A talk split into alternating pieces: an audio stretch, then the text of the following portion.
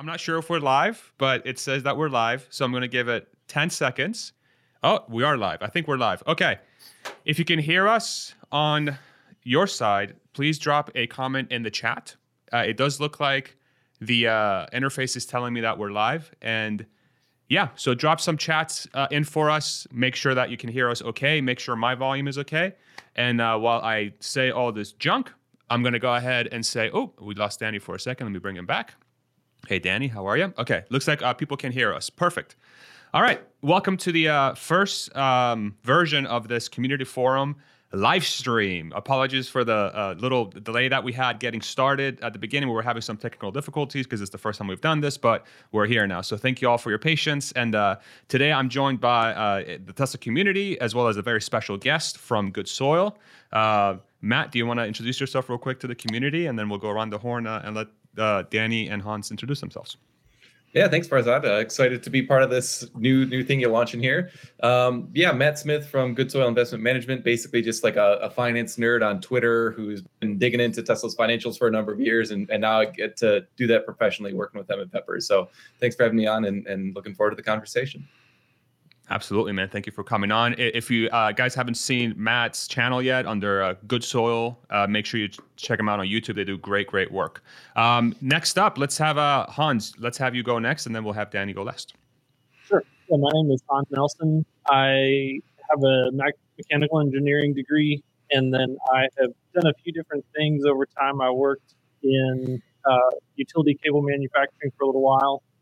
Um, then after that, I did a little bit of work on a master's degree, and I have also been a general manager for a cleaning company for a number of years. Um, been a Tesla investor since 2017. I've really followed the company probably since 2014, 2015, somewhere there, um, as well as all the other companies as well. Boring Company, Neuralink, and then of course SpaceX. Um, yeah, and that's uh, that's kind of my background. I go pretty deep on the engineering side of things. So I really, really enjoy all the Sandy Munro stuff. And then um, Joe Justice is awesome. Farzad's awesome. Uh, a number of things. There's probably not too many sources that I, I haven't spent quite a bit of time researching. Awesome. Thank you, Hans. And then Danny will go let you go last. Hi, at least. last but not least. no, I'm I'm Danny. I'm uh, I own uh, Elevated Automation. We do uh, packaging and process equipment uh, for the nutraceutical, pharmaceutical industries. Um, I absolutely love automation. Love uh, just creating well, things that haven't been yet, and uh, install different lines for different facilities throughout the the Western United States and uh, I can definitely get on board with uh, most ideas of what Elon's got going on, just because of how um, I definitely like his management style, and he just kind of digs in and leads from the front. So I'm I'm definitely uh, glad to be here. Glad to be part of uh, what Farzad's got going on here, and it's it's been fun thus far. Awesome, man. Thank you. And just uh, for those that are watching live, so uh, Hans and Danny are both uh, supporters of the channel. Thank you guys very much for supporting. But essentially, the idea here is every every Friday uh, at 11 a.m. we'll have a community forum uh, with uh, Tesla Tesla folks that have been following my channel. We get together and we discuss the topics that the community wants to talk about, uh, which I'm very much looking forward to. I think for today's discussion, we'll kick off with the latest news this morning. CPI and inflation not looking too good from what we saw at least. Um, and so let's let's use that as a topic to kick, to kick off. And then, folks in the comments, if you do have a, a few cents to add in, or if you want to share your comments, make sure you go, go do that on the comments section, and uh, we'll allow the conversation to be very free flowing here. So, um, any anybody have any any sort of uh, maybe we'll have Matt go first here because Matt, obviously you, are the one that's probably closest to this, and then we'll, we'll go from from there. Um, any thoughts on the inflation data from today, and uh, you know overall thoughts and sort of maybe a little bit more detailed thoughts around how that might impact Tesla and others uh, from that point. But yeah, let's start it. Yeah. So, so um, you know, th- this has been, I think, the number one metric to look at uh, in, in calendar 22 because uh, inflation is driving all the fears about how aggressive or not that the Fed w- will react. Uh, in, in terms of raising interest rates, which then has all sorts of kind of detrimental effects on the economy and, and particularly particularly on equities. Um, so you know, like we, Farzad, I think last time you were on the channel, we were talking about you know GDP and like that's important and unemployment. Sure, unemployment, sure, those are important, but really, right now for this economic moment we're in, inflation is the number one kind of boogeyman that we are really hoping doesn't continue to show its ugly face. Uh, so what we saw today, uh, and I, I, wish I had the exact numbers up. Um, I don't know, as far as idea the exact numbers, it looks like uh, I can definitely pull them up. I think 8.6 was the top line. Yeah, right? that's right. So it was 8.6 percent year over year, which was a lot higher. I think it was actually one percent higher than than was expected, uh, if, if, I'm not mistaken. Um, so like still obviously way way way too hot, uh, and and in fact higher than um, expectations for for May. Um, so you know that spooked the markets. I mean, you saw that as soon as that number printed in, in pre-market at 8:30 this morning, um, everything just, just tanked right away, and so that's that's clearly setting the tone for for today's price action. Um, but the the interesting thing is core CPI, uh, which excludes energy and housing, uh, that was still a little bit higher than expected, but not nearly as much as as the kind of overall CPI, which doesn't have those exclusions. And, and when I've been looking at this in, in the past, I mean, far and away, the thing driving inflation more than anything is energy prices. So you've got oil, over $100 a barrel, uh, which then impacts, you know, uh, transportation costs. Uh, natural gas is over like nine dollars an MMBTU, which is like crazy. Because when I was in the energy space, it was always like, you know, gas is going to be three dollars forever because we've got fracking, and that's not the case. And so that drives electricity prices. Like that drives the clearing cost of, of um, electricity, which is used to make everything. Uh, so th- those are two sets of, um, I think, pervasive inflation that I probably don't see going away anytime soon. Um, but I do think it's important to keep in mind that these are lagging indicators. So these numbers were for May. Um, I think there are, I've talked about this on my channel a couple times, there are some sources of deflationary pressure, I, I think, building up. And Cathie Woods has talked about this as, as well. And, um, I've disagreed with her on, on, some of this stuff, but she makes some really good points, I think, about just how much inventory is building up on corporate balance sheets. So like Target, for example, has way too much inventory. A lot of other retailers just are really overstocked. So I think my, my take anyways is that you're going to have kind of pockets of inflation. Energy sector is going to continue to be the, the, the worst, you know, kind of contributing factor to inflation. Uh, but I think there may be other pockets of kind of deflationary pressure, which may help to kind of um, counteract, especially core CPI. So I would expect that kind of levels out and gets to more manageable levels later this year. But uh, really that's that's going to be driving the overall macro story later this year, for my mind. Okay. Um, we uh, there's some background noise coming in. Is someone uh, have some uh, stuff going on there in the background potentially? It's like a uh, leaf blower or something. Okay. Oh, that's better. Yeah. Okay. Perfect. Um, awesome. So yeah, I, I, I posted the uh, Gary Black. Somebody mentioned in the comments, thank you, uh, that Gary Black had some numbers. So while you were talking, Matt, I sort of uh, brought that up as well. Um, Hans or Danny, any any sort of thoughts around what Matt just described uh, and how sort of it pertains to how you're looking at things? Yeah, I've definitely been paying attention to what Cathie's been saying about inventories building up. The really interesting thing that I noticed this time um, was a lot of the things that where she expected that inventory buildup to drive deflation. Um, in this last report, we saw numbers actually increase. So things like apparel were up 1% month over month.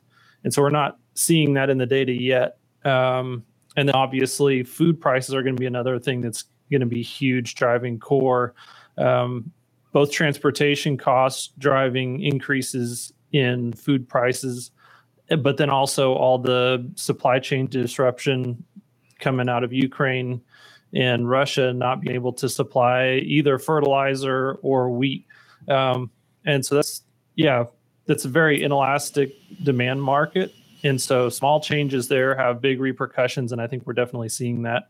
Um, and I, I'm not sure where the end of the tunnel is on that. Danny, any thoughts? Uh, one thing that I've I've noticed, um, obviously that this has nothing to do with um, Tesla, but uh, I have seen in the past um, a, a, lot of our work has to do with stainless steel, and I'm sure some of that has to do with all the bat- battery manufacturing and uh, uh using the chromium and, and whatnot um, and nickel.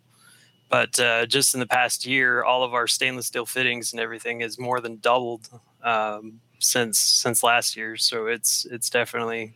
I'm sure there's more, multiple causes to that um, besides just inflation. But I know um, just last uh, the beginning of this June, we've we've had another increase of all of our sanitary fittings and everything. But uh, uh, so we're we're definitely seeing um, just some of those those items go up. Yeah, I think I think what's interesting to me is that there is this. Um, I know the inventory piece has been brought up as a as a big deflationary sort of um, um, variable that's going to kick in at some point, but I'm curious, like, how does that tie into the fact that we flooded the the uh, economy with a bunch of uh, money, essentially, right? So, like, is there like, do we actually think that's going to happen over time? And maybe Matt, this is probably may, maybe more geared to you, but um, like how how does the mechanism work of you know we, you have a lot of inventory but you still theoretically have a bunch of cash that's been flooded in the system since the covid days and i know they're going through through qt which theoretically should remove some cash out from from the economy theoretically but um, like how is there a way to think about that a little bit better do you have any thoughts around that because that's Yeah, that's sort so- of where i'm struggling yeah It, it does. I mean, on, on the surface, you think, okay, there, there's been all this money printing, so of course you're going to have runaway inflation, and you know that certainly does um, create some pressure. But the other really important piece to, to keep in mind is what's called the velocity of money. So how quickly are those those dollars kind of churning through the economy? Um, and, and what you saw um, in, in I wish we had a, a chart we could we could pull up here, but um, in the last couple of years, the velocity of money has really um, drastically decreased. Um, so um, you know, if all of a sudden velocity of money were to to start you know increasing back to kind of historic levels, while you have this like hugely inflated um, pool of, of money, then yeah, I think that would further exacerbate um, you know the the inflationary pressures that we're seeing. Um, but I, I think what what instead has, has happened is that a lot of these, yeah. So so this is the velocity of money M2 supply. So you can see like when the when the printer really, I mean, the it's really been going on since you know 08. You can see just how how um, significantly that's declined, and then especially in 2020. I mean, look at that; it's just like a straight line down. Uh, so money printer, you know, goes brr. There's like that whole whole meme of, of course, that that was happening. um, but a lot of that was just kind of sitting in, in assets, uh, financial assets of, of one type or another, uh, or on, frankly on, on bank balance sheets, um, just in, in cash. And so if it's just sitting in, in assets and it's not instead kind of cycling through eh, um, and increasing, you know, the, the purchases of, of like hard goods in the economy, uh, then that's kind of a, a source of deflationary pressure. So you really, you'd need, you know, an increase in, in that M2 money supply uh, or velocity of M2 money supply to uh, really kick in to, to be a, a much worse situation. Um, but keep in mind, we've got this quantitative tightening starting now. So the, the money printer is starting to kind of go in reverse for a little bit. Uh, so even if we do see velocity of money, you know, start to tick up, um, the, the QT should kind of alleviate some of that over time. Although, of course, QT is going to create, uh, you know, price pressure on on um, on assets, financial assets as well. So, um, yeah, it's a weird tightrope walk that that's going on right now, and there's there's no great courses, unfortunately. Matt, do you know if there is a tight correlation between uh, the savings rate and velocity, or are those loosely correlated? And if you don't mind, Matt, before you answer that question, could you like uh, describe what velocity of money actually is, just for the audience, in case someone's not yeah, so I'm, I'm not an economist, an, an economist, so my, my definition might be slightly off here, but it, it's essentially, um, you know, for every dollar that's outstanding, you know, that that the, the the Fed has printed, how quickly is that circulating through the economy? So like, um, is it is it going like right from like my bank account to the grocer and then from the grocer to the you know to the farmer and then from the farmer to the fertilizer supplier. Like how quickly is that chain of events happening? Or is it just sticking in my bank account and not moving? So it's it's essentially how quickly is that money moving through? And so you know a, a, a lower velocity is essentially you know there's there, there's like a tube of, of money in the economy that's kind of blowing. It's like how fast is that is that you know pipeline of, of dollars um, going? And so what you've seen is that sure like the the tube itself got bigger because you've got you know more money supply, um, but the flow of dollars the, you know the rate at which they're going through the economy has has really slowed down quite a bit. Um, so so that's you know maybe a, a non-economist way of, of describing what what velocity of money is. And I'm sorry, what was the other question? Go ahead, Hans. Yeah, just what the relationship between like consumer savings rate and then velocity of money. I would assume they're correlated, but then there's a lot of other variables that would affect that besides just consumers with all the banks and other other places where money goes. Yeah, I'm not sure that they they're too tightly correlated to be honest. And again, you know, I'm I'm kind of like a an economist as a hobbyist more than more than anything. You know, I took a lot of classes in school and everything like that, but um, uh, definitely not my formal training. Um, but that said, like I know the the consumer saving rate was super high back in 2020. Maybe it was even 2021. I think it peaked at like over 34 percent. Um, and and so I think what that had a lot to do with like you know kind of the the stimmy checks that everyone was getting and and you know the uh, frankly the financial assets just just being so you know so much higher. Everyone handling of wealth, and so they were not spending as much, um, you know, that they had been before, and so that that really kicked the savings rate higher. But then I think what what you've seen, especially in the last two months in particular, is the savings rate has absolutely plummeted, and, and yes, similar to that is the um, the consumer discretionary debt. So primarily credit card debt. Um, that was very low, um, you know, uh, six months a year ago, um, and now that that is like I think it was the highest ever month over month increase uh, in April. Um, just a huge spike in, in consumer debt. So you know consumers are kind of seeing their their paper wealth you know get eviscerated, um, and so they're they're kind of relying on uh, on on debt on you know credit cards and other forms of, of financial debt to fund their lifestyle.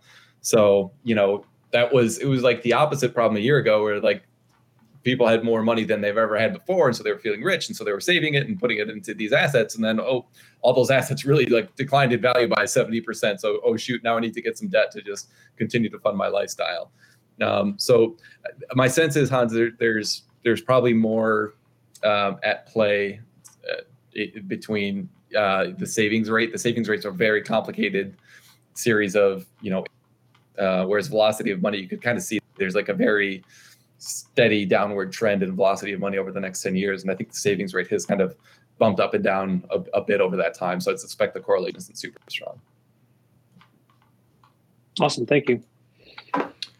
I'm trying to pull up that graph that you were talking about, uh, Matt, where there was a. I, I think Unusual Whales was the one that shared it, if I remember correctly. I'm trying to go find it, but uh, I think I think it was at like all time highs. I mean, I think since 1980, maybe. I don't know if it goes back any before, any time before. And I think my question to that was, well, I think maybe you share that, Matt. I can't remember who shared this. I'm trying to find it on Twitter. Right, The consumer savings uh, rate. The uh, the credit card the credit card debt. Oh, like the, it's at an all time high. Yeah. yeah. It was the Anyway. It wasn't. I think it wasn't the the outstanding notional value that was at the all all time high. It was Okay. the month over month increase. So what you had was like consumers going from like doing really well to oh shoot like savings rate plummets and I need to take out a loan to you know buy my groceries this month. Um, Yeah. So, you, which kind of makes sense, you know, when you got drastically falling asset prices, you got um, inflation like really ripping a hole in consumers' wallets. Um, it's so so real wages, you know, which is like nominal nominal wages are say increasing three percent, um, but inflation's eight percent. So real wages are down, you know, about five percent year over year. So uh, yeah, the consumers are just in a, a tough spot right now, which is maybe a good segue to the uh, University of Michigan Consumer Sentiment Index, which also came out this morning, and which was like a huge miss. It was a 50. I think they were expecting a 59. Um, Yeah. Worst level since 08, or maybe it was even before then. I think. Um, so yeah, so people are I think it was ever right in, in Michigan. I think it was like ever, uh, if I remember correctly.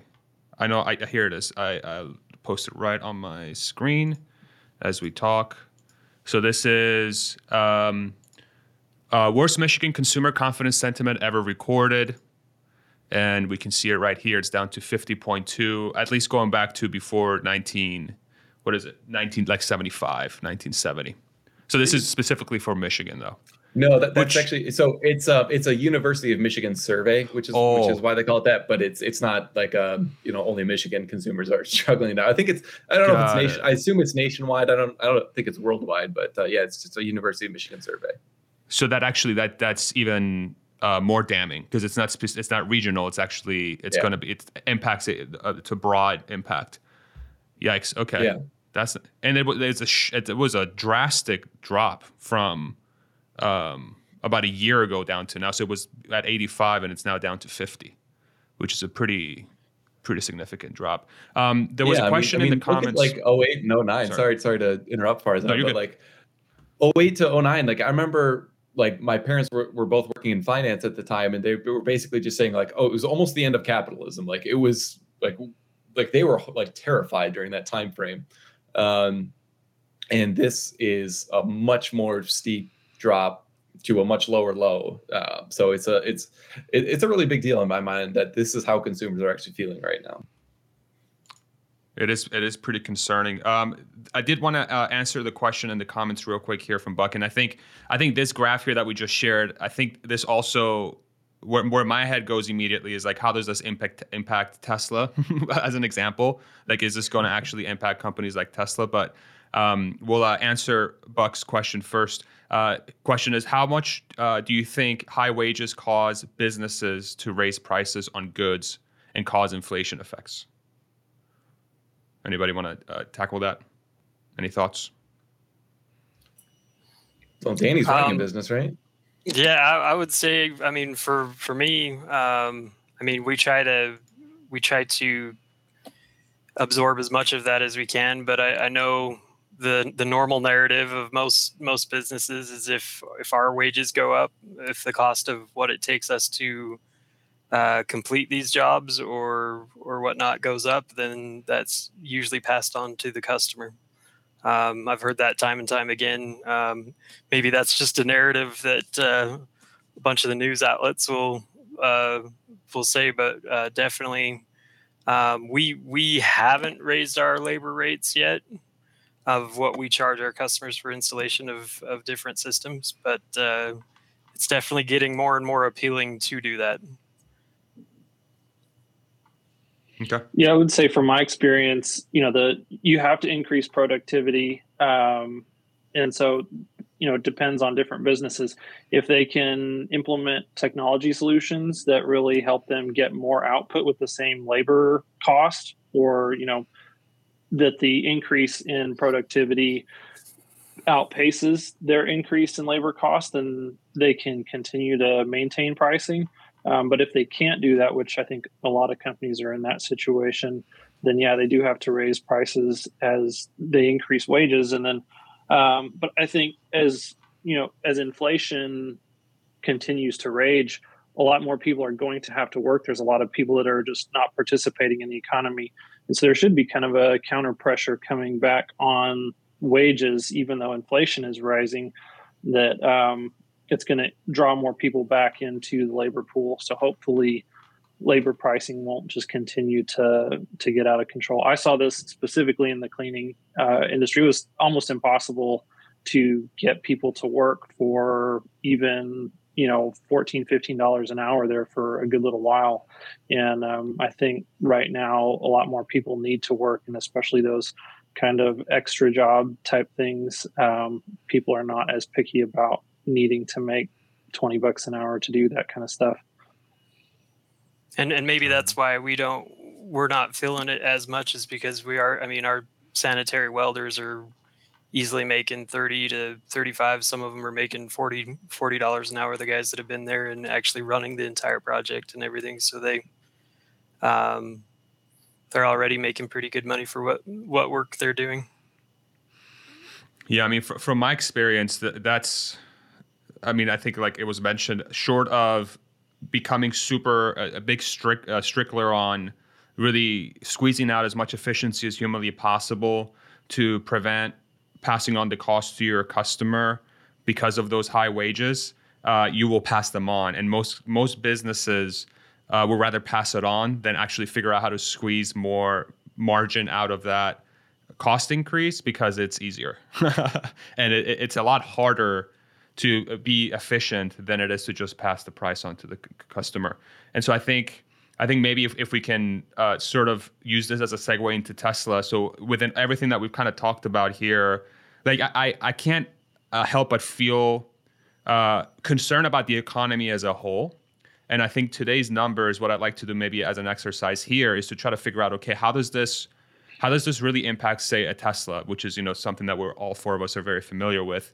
Are we concerned about today's news um, and how it impacts Tesla the business, Tesla the stock? Um, what's what's the overall thoughts? Uh, who wants to take a, a stab at it first?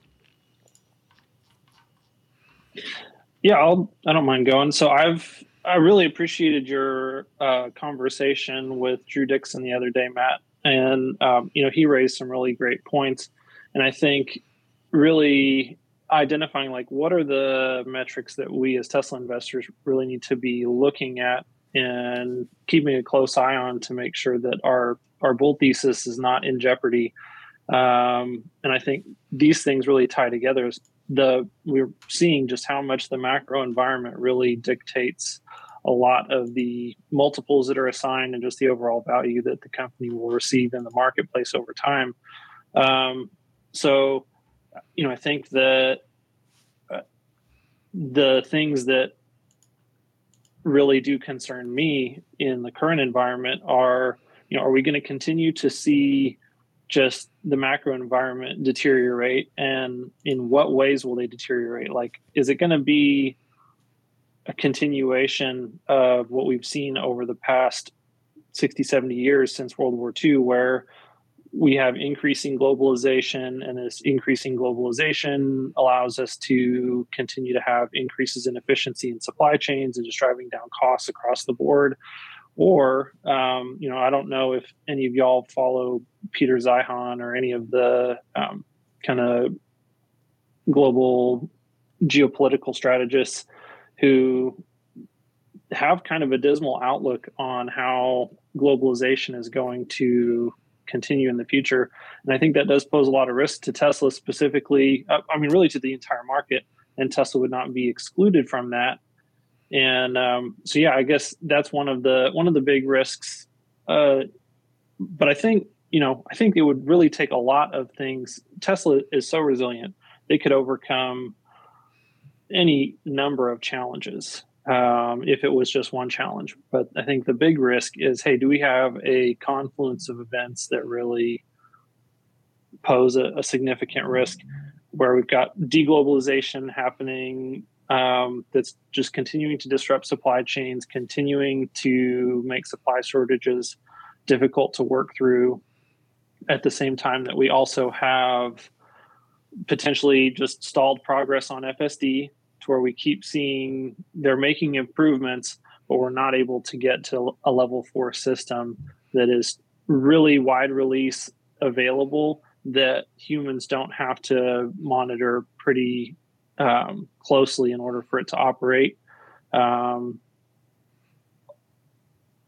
acute or that coupled with you know no progress in Optimus. Like if you see if you see progress in FSD that's continuing, if you see progress in Optimus that's continuing, and those things provide you with the ability to put a lot of hope in the future, you know, I think we've got really good outlook on the stock price. Um, but if you if you're not seeing those at the same time that you're seeing supply shortages that put a lot of pressure or you know just yeah supply chain issues that put pressure on margins and global sales growth um, i think that's kind of the the only scenario where we really really need to be afraid that the narrative is breaking as far as i can tell what do y'all think I don't know if I can kind of do the rebuttal to progress and uh, Optimus and FSD. I mean, uh, uh, from what I've seen, I, I don't have a, a, Tesla up to this point, but from what I've seen, the um, FSD seems like every day I see somebody else saying there's less and less.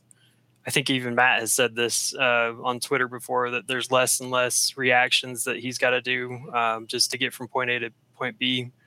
Um, a lot of guys are saying that uh, they there's a lot of drives where it's zero And from an Optimus perspective, I'm super bullish on that. Just from what I know, what uh, we currently hook up. Uh, like Yamaha robots and everything to take bottles off lines. It's got a camera on it, so we we take a shot of the uh, bottle coming down the line, and it goes over, grabs it, moves it over, and, and automatically packs it. And that's a dumb robot. Um, and it doesn't matter whether the cheat, the speed of the conveyor or any of that is is changing.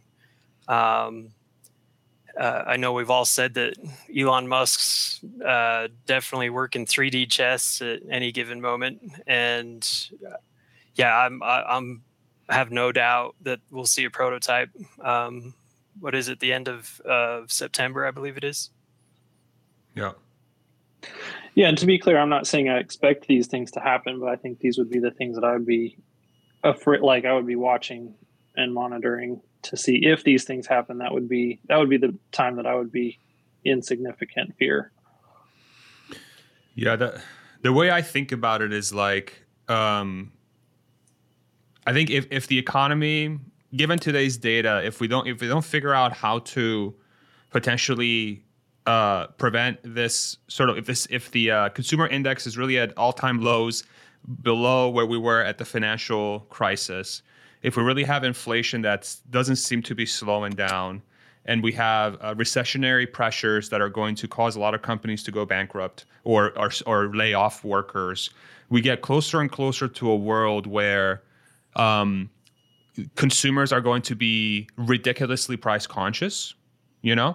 And to me, the only company that has any potential any potential solution to still be a viable transportation uh, um, company that is not going to be subject to extreme margin pressure and extreme demand problems is a company like Tesla because of FSD and the potential of having an autonomy network that's going to operate at a fraction of the cost than anybody else you know so if you can have and, and, and we have to think about this within the context of like re, like regular people like the everyday person right uh, call it the 50 to 80% of, of, of say, let's use American, the American consumer, uh, even 85%, who knows, 90%, 95% in a recessionary environment, right? People are going to be penny pinching. They're going to be very careful about where they spend their money on. And say if a company like Tesla comes out with a robotaxi, say within the next two years, you know, where if this recession ends up being a pretty deep recession, Tesla's going to have an advantage from the standpoint of they're going to be able to offer a car that's theoretically going to cost, I don't know, 50 cents to a dollar per mile to operate, or maybe even less, who knows? A lot less. And less than 20 cents, less, right? in 25, yeah, 20, 25 yeah. cents. Exactly. And then you put that within the context of high energy prices, the fact that a lot of people are not going to be able to afford a car, right? Uh, so on and so forth. And then you're going to have the vast majority of the United States population uh, needing some sort of solution that's going to mirror that sort of uh, price advantage that uh, Tesla is going to have from that perspective. And like if I think about it within that context, like okay, if that if that's kind of where we're going, and people are going to be super super price conscious, and Tesla is able to capitalize on the FSD and robotaxi opportunity, to me, like unless a another company has something similar to that that they can offer, I don't really know why anybody would want to own a car within that context, right? Within the context of a recession and and a lot of economic hardship. Um, now the question becomes: Is that actually going to happen? You know, is mm-hmm. that actually going to be a thing that's gonna that's gonna sort of line up with the recession, uh, or the potential recession we're gonna have? But it almost seems like it almost seems like I don't know I don't know if the universe figure this out, but it almost seems like if it really does become a reality that Tesla does achieve level four by the end of the year, and robotaxi does start launching next year, like Elon talked about, this could be in the middle of a very deep recession potentially. Okay. Um, so which I think is yet another catalyst for Tesla, the company and the stock, to have a have a have a big runway forward because not only do you have a technological advantage, now you have a price advantage. Now you have the majority of the population wanting to use your your services because literally the the alternative is way too expensive. Mm-hmm. Um, I don't know if you guys have any thoughts about that from your perspective, but that like that's where my go, brain goes to immediately in the within the context of a recession is if Tesla can figure out FSD, it's like it's such a game over moment, you know. So what would you assign that probability at being? Like in your mind is that a 50% likelihood, 60% likelihood, 80? And then, yeah, like that's kind of where I'm thinking. I was like, okay, so yeah. what's the chance that's going to happen? What's the chance that it's not going to happen? And then what kind of things do I need to think about and just prepare myself in my mind for in the event that it doesn't go that way? That, that's a great question. Uh, I'm not going to lie, today's numbers spooked me. They did.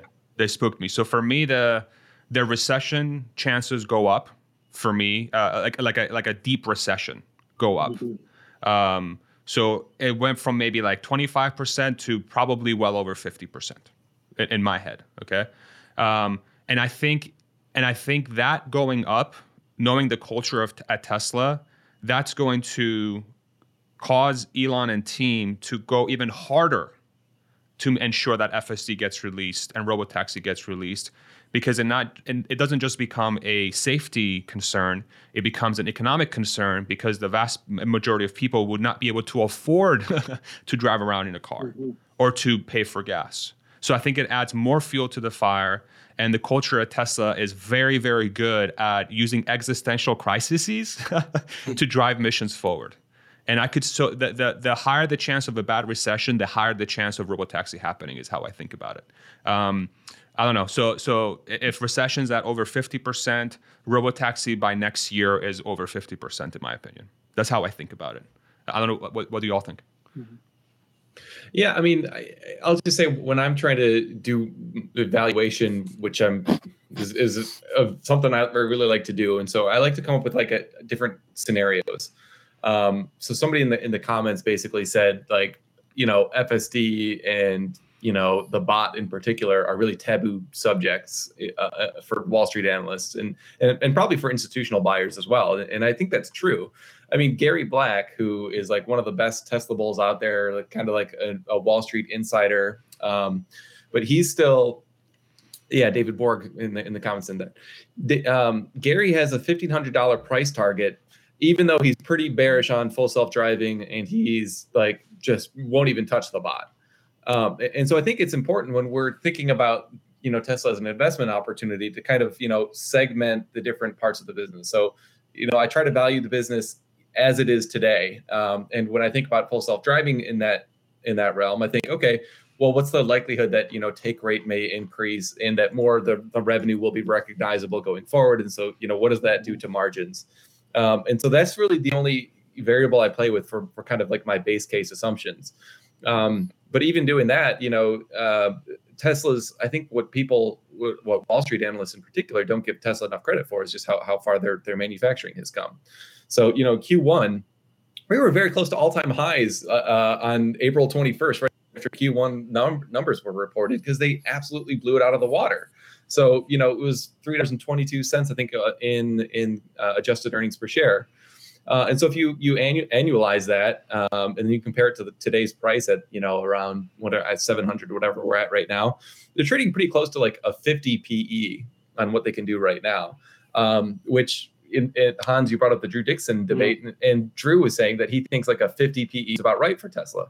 So I, I think the market and and uh, a lot of the the skeptics out there are saying, okay, well, we've got a recession coming, and, and we all know recessions are bad for really bad for automotive companies. So Tesla's mm-hmm. taken this huge hit, even though they're executing really well. So in, in, terms of what am I looking at for, you know, like to try to poke holes and, and steel man my own bull argument, it's like, okay, well, what's what's happening with order rate, and is that backlog shrinking? And, and to be clear, I think I think the backlog is going to shrink. Like I, I, I think you can't have a recession uh, this significant and consumers, you know, feeling the pinch, you know, this much without, you know, it, it impacting order rate to some degree. To be clear, we have not seen that really reflect yet in, in the order book. I mean, the order book, the backlog is really increasing right now, which is a, a, a great sign. But I'm kind of waiting for that for that shoe to fall. Um, but it wouldn't be the worst thing in the world if you know the, the backlog went from I don't know six to nine months to three to six months. It's probably a better thing for for consumers anyways. And then if it if it's a really bad recession and the order rate really falls down um, to the fact where you know you you've got demand very close to the level of supply, well then Tesla just needs to cut prices, which frankly they can afford to do with 30% gross margins, uh, and they're more efficient cars coming online now, uh, or they're more efficient plants coming online now. Um, so when I'm looking at you know like Gary's base case six to twelve month price target of, of fifteen hundred dollars, I, I think that's really reasonable. And then on top of that, you've got all the upside of okay, well, what if like the analysts are totally shocked and and Tesla actually does achieve you know level four, or, or it, it, maybe it doesn't even solve that, but uh, it's so clear from the hundreds of thousands of beta testers out there that Tesla is really close to you know getting the, the right approach solved. Like if, if it's that situation, like you don't necessarily need like one particular test to be solved or, or to like have a small robo taxi pilot in Miami for the market to say, oh shoot, like Tesla's approach actually is mm-hmm. uh, credible.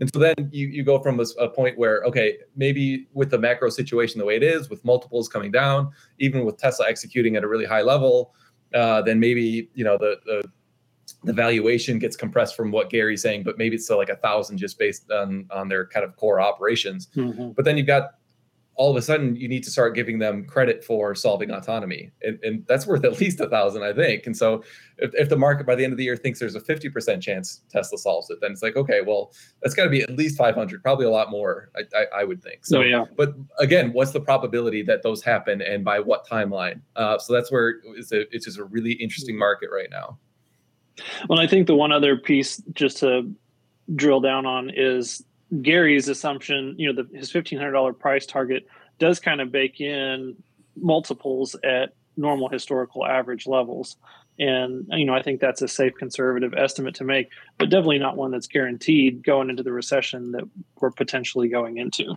So that's kind of the one area where you might you know take that into account and say, okay, in order to make up for that, you really do you need autonomy to have significant traction. You need bought you need some of these other intangible you know musk option things to be assigned significant value in the market in order to make up for those.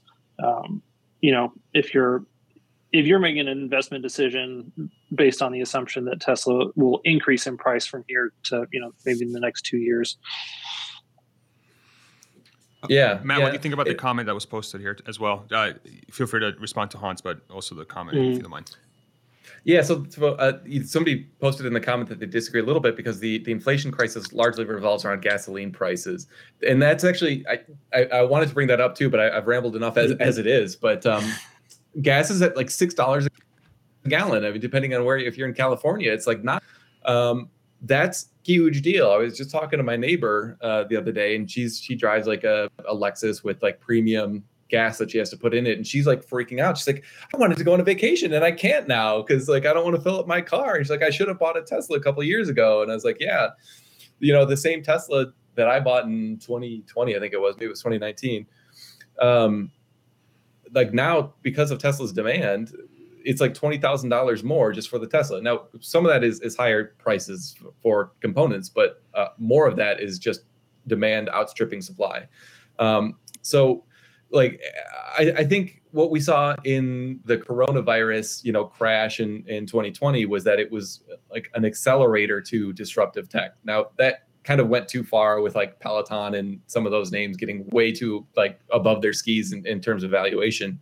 Um, but I think the overall trend is is going to continue. I mean, like pretty much everybody thinks that you know EV adopt, except for Toyota, thinks that EV adoption is going to you know increase substantially in the next you know decade and eventually like that's going to be the answer like like drew Who's dickson Toyota? the bear gosh drew dickson the bear you know even said as much uh, um, so if that's the case it's like well te- tesla's clearly the largest one and, and if ga- if commodity prices are are you know oil's over $100 and gas is $6 that's just going to create even more incentive for people to start doing the math and say oh yeah you know what maybe the sticker price is higher on tesla but the total cost of ownership is actually really great, especially when you consider residual value, especially if ICE car residual value is going to decrease at a point when EV residual values are increasing. You start doing that math, and all of a sudden paying an extra $20,000 for an EV is not as crazy as it seems.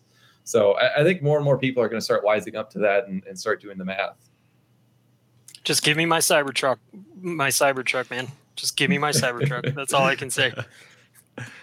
Uh, no, like I've, I've, I've kind of mentioned this in the Discord or, uh, previously or whatnot, but like FSD with all my gear in the back, say this go to the customer up in Idaho or whatever, and literally just hash out emails like when that is finally a reality. I mean, that the amount of productivity I could get out of a, a truck that could just take me to the next location is incredible.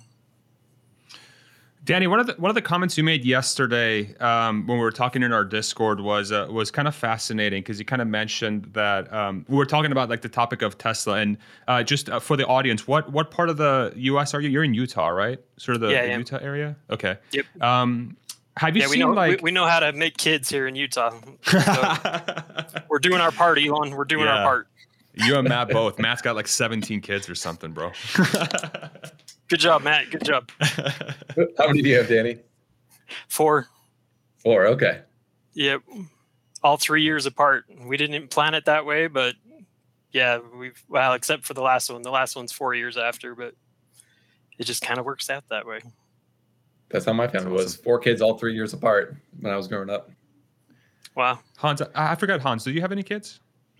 No, we don't. Um, Okay. Yeah, Got to get cracking, brother. Got to get cracking.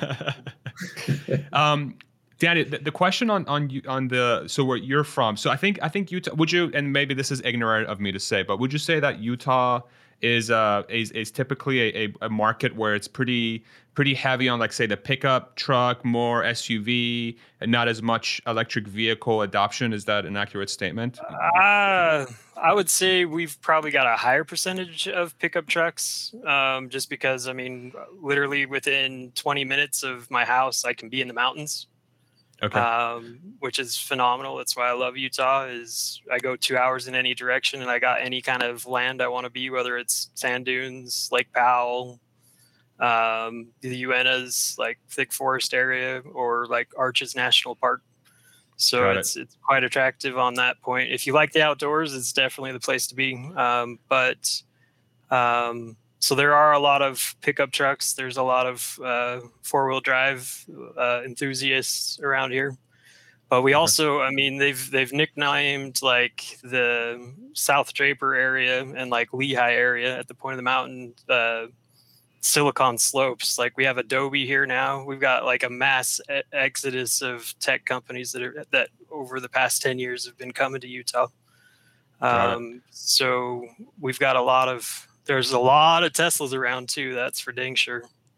Um, That, that was going to be my question. Have you noticed any sort of because when I think about that, like Texas is very similar too. Like i- i- Texas, like people love the sort of the outdoors. They love you know they love their freaking pickup trucks out here. But one of the things I'm noticing around this area, again, I'm close, very close to Austin. I'm, I'm basically in Austin. I'm Austin Metro. There's, I don't live in the actual city of Austin, like 30 miles from downtown. But Mhm. um, I'm still in the last two years. I've still noticed this very drastic sort of way of how people would traditionally perceive an electric vehicle in this area, I would say, has drastically changed in the last two years. Would you say is that also applicable to your region by any chance? I'm just curious. Like, have you noticed a tone shift around where you live? Oh yeah, I would definitely say that, and and kind of to your point, the Cybertruck, the ones that have been on on the fence about it for since the beginning or whatnot, or haven't even considered an electric vehicle.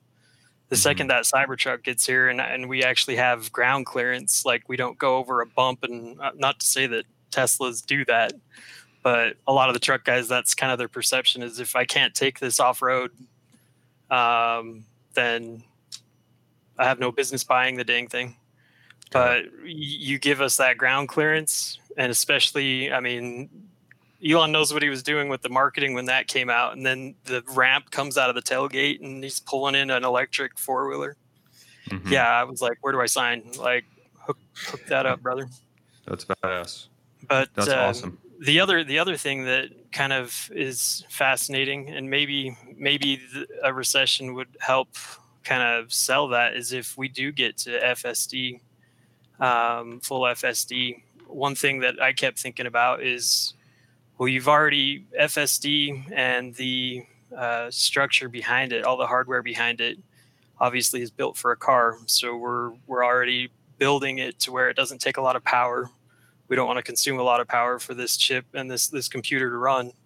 So it's already kind of the pioneering stages of putting that um, that setup in Optimus. And one thought that occurred to me, I was like, well, why don't why don't they just sell Optimus. Obviously, this wouldn't happen for a while, but sell Optimus with like a camera package that you could easily Mhm. integrate it with like new EVs that maybe aren't even Teslas, and you literally just have Optimus drive you around. You have like a license plate camera, mirror cameras, easily access to power right there to supply the power to the cameras. Have it easily integrate with Optimus, and just have Optimus run FSD and integrate with the cameras that uh, that you install. So, so this is literally just to make sure I get my head wrapped around this. So this is literally like instead of so say uh, Tesla already has this self-driving stuff figured out, right? So this is for cars that are non-Teslas that are not necessarily self-driving, where the bot theoretically would have the same self-driving suite as the Tesla, that it would just literally jump in the driver's seat and then literally drive the car for you. Is that what you're describing? Correct. Yep. Okay. That's that's, That's where crazy. My, that's where mine go. My mind goes is because you know, like Tesla, they build all that hardware in, and it's just not active yet. And then Yeah. they send out a software update, and boom, now it's active. Now you guys have that capability. A lot of I, I would say for historically, and I could somebody correct me if I'm wrong, but I don't see GM, Ford, um, all these other companies if they don't need it at this point, or if it's not something that's released, they don't stick it in the vehicle yet. They have all these Right. different trims currently for. That's what all these different trims are for. Is if you want the GPS package or if you want all of that, then you you upgrade a different trim.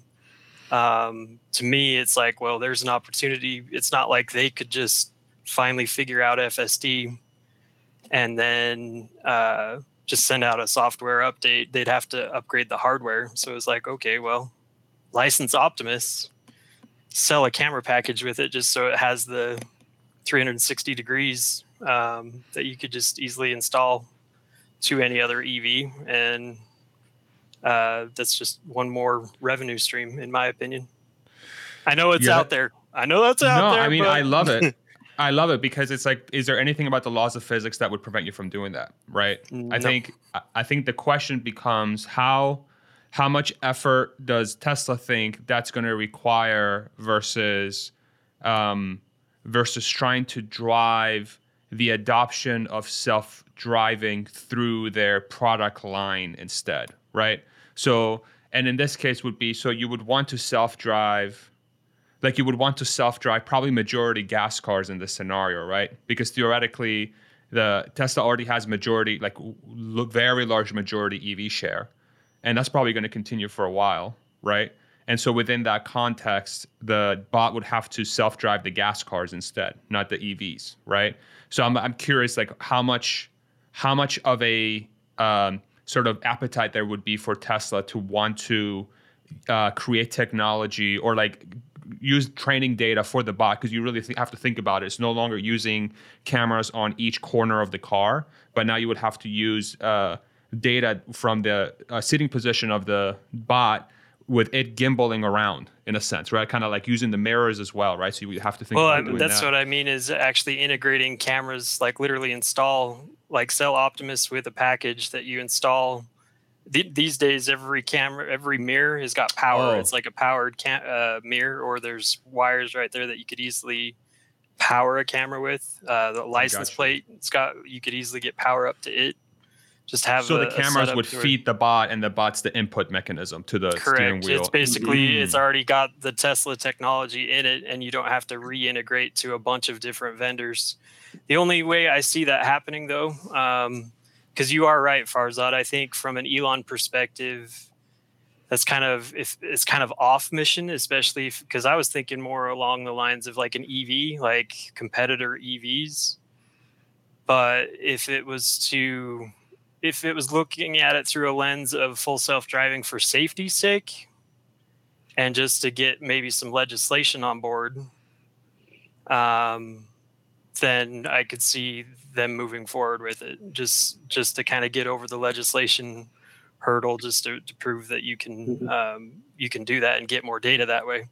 If it's looking at it through a lens of the reason i think that they there's a lesser chance of them doing that, especially for gas cars. It's kind of against Tesla's mission. Is There's a niche just- market that you know would be a really interesting place to apply that. And that would just be truck transport. That you know, there, there's really two large drivers of cost for freight, and that's driver labor and fuel. And with fuel costs rising, you know that that's going to be something you can't really get around with current trucks. Uh, but the number of cells that semi is going to take is just so massive. It's going to be quite a while before Tesla can really make a huge dent in the number of electric semis on the road.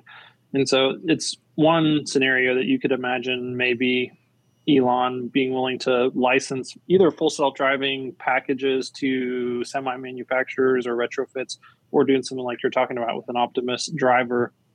Um, and I don't know. I mean, they might still get to the point where they have quite a few electric semis before they get an Optimus bot that can do autonomous driving. So it's kind of a chicken and the egg situation, but definitely an area where you might like you could reasonably make a case why Tesla would still do it, even though it's a gas powered vehicle, because um, you can you can drive large deflationary pressure on the entire economy by providing cheaper transport costs for all the goods that we buy. And how many how many times do we hear how many truck drivers are leaving? Like we're having a massive plunge in the amount of truck drivers that are on the road these days, from what I hear. Matt, what do you think? So you know, I was thinking about it like from a from a physics standpoint was was the, the question you brought up, Farzad, and and the only downside I can really see is is you're going to have um, a longer kind of latency cycle from when it is made to when the, the vehicle's actually implementing it. And keeping in mind that like ICE cars are actually slower on accelerating in particular, but um, probably also on, on braking because you're not doing the regenerative braking. Um, so I would imagine the safety would be a little bit worse with that kind of like retrofit example, just because you're going to have to add a few milliseconds for for each one of these decisions. Um, and then I, I, wonder also the extent to which you need to um, kind of train the the the uh, um, the software on on different form factors. So this is I, I guess I don't know the, the answer to this question, but um, like does it react differently when it's driving like a Model S Plaid that can go like zero to sixty in one point nine seconds uh, versus you know just a, a real wheel rear wheel drive Model Three. Um, I would assume there's there's you know probably slight differences in acceleration, and, and I wonder to what extent it's it's customized or adjusted for for those different models.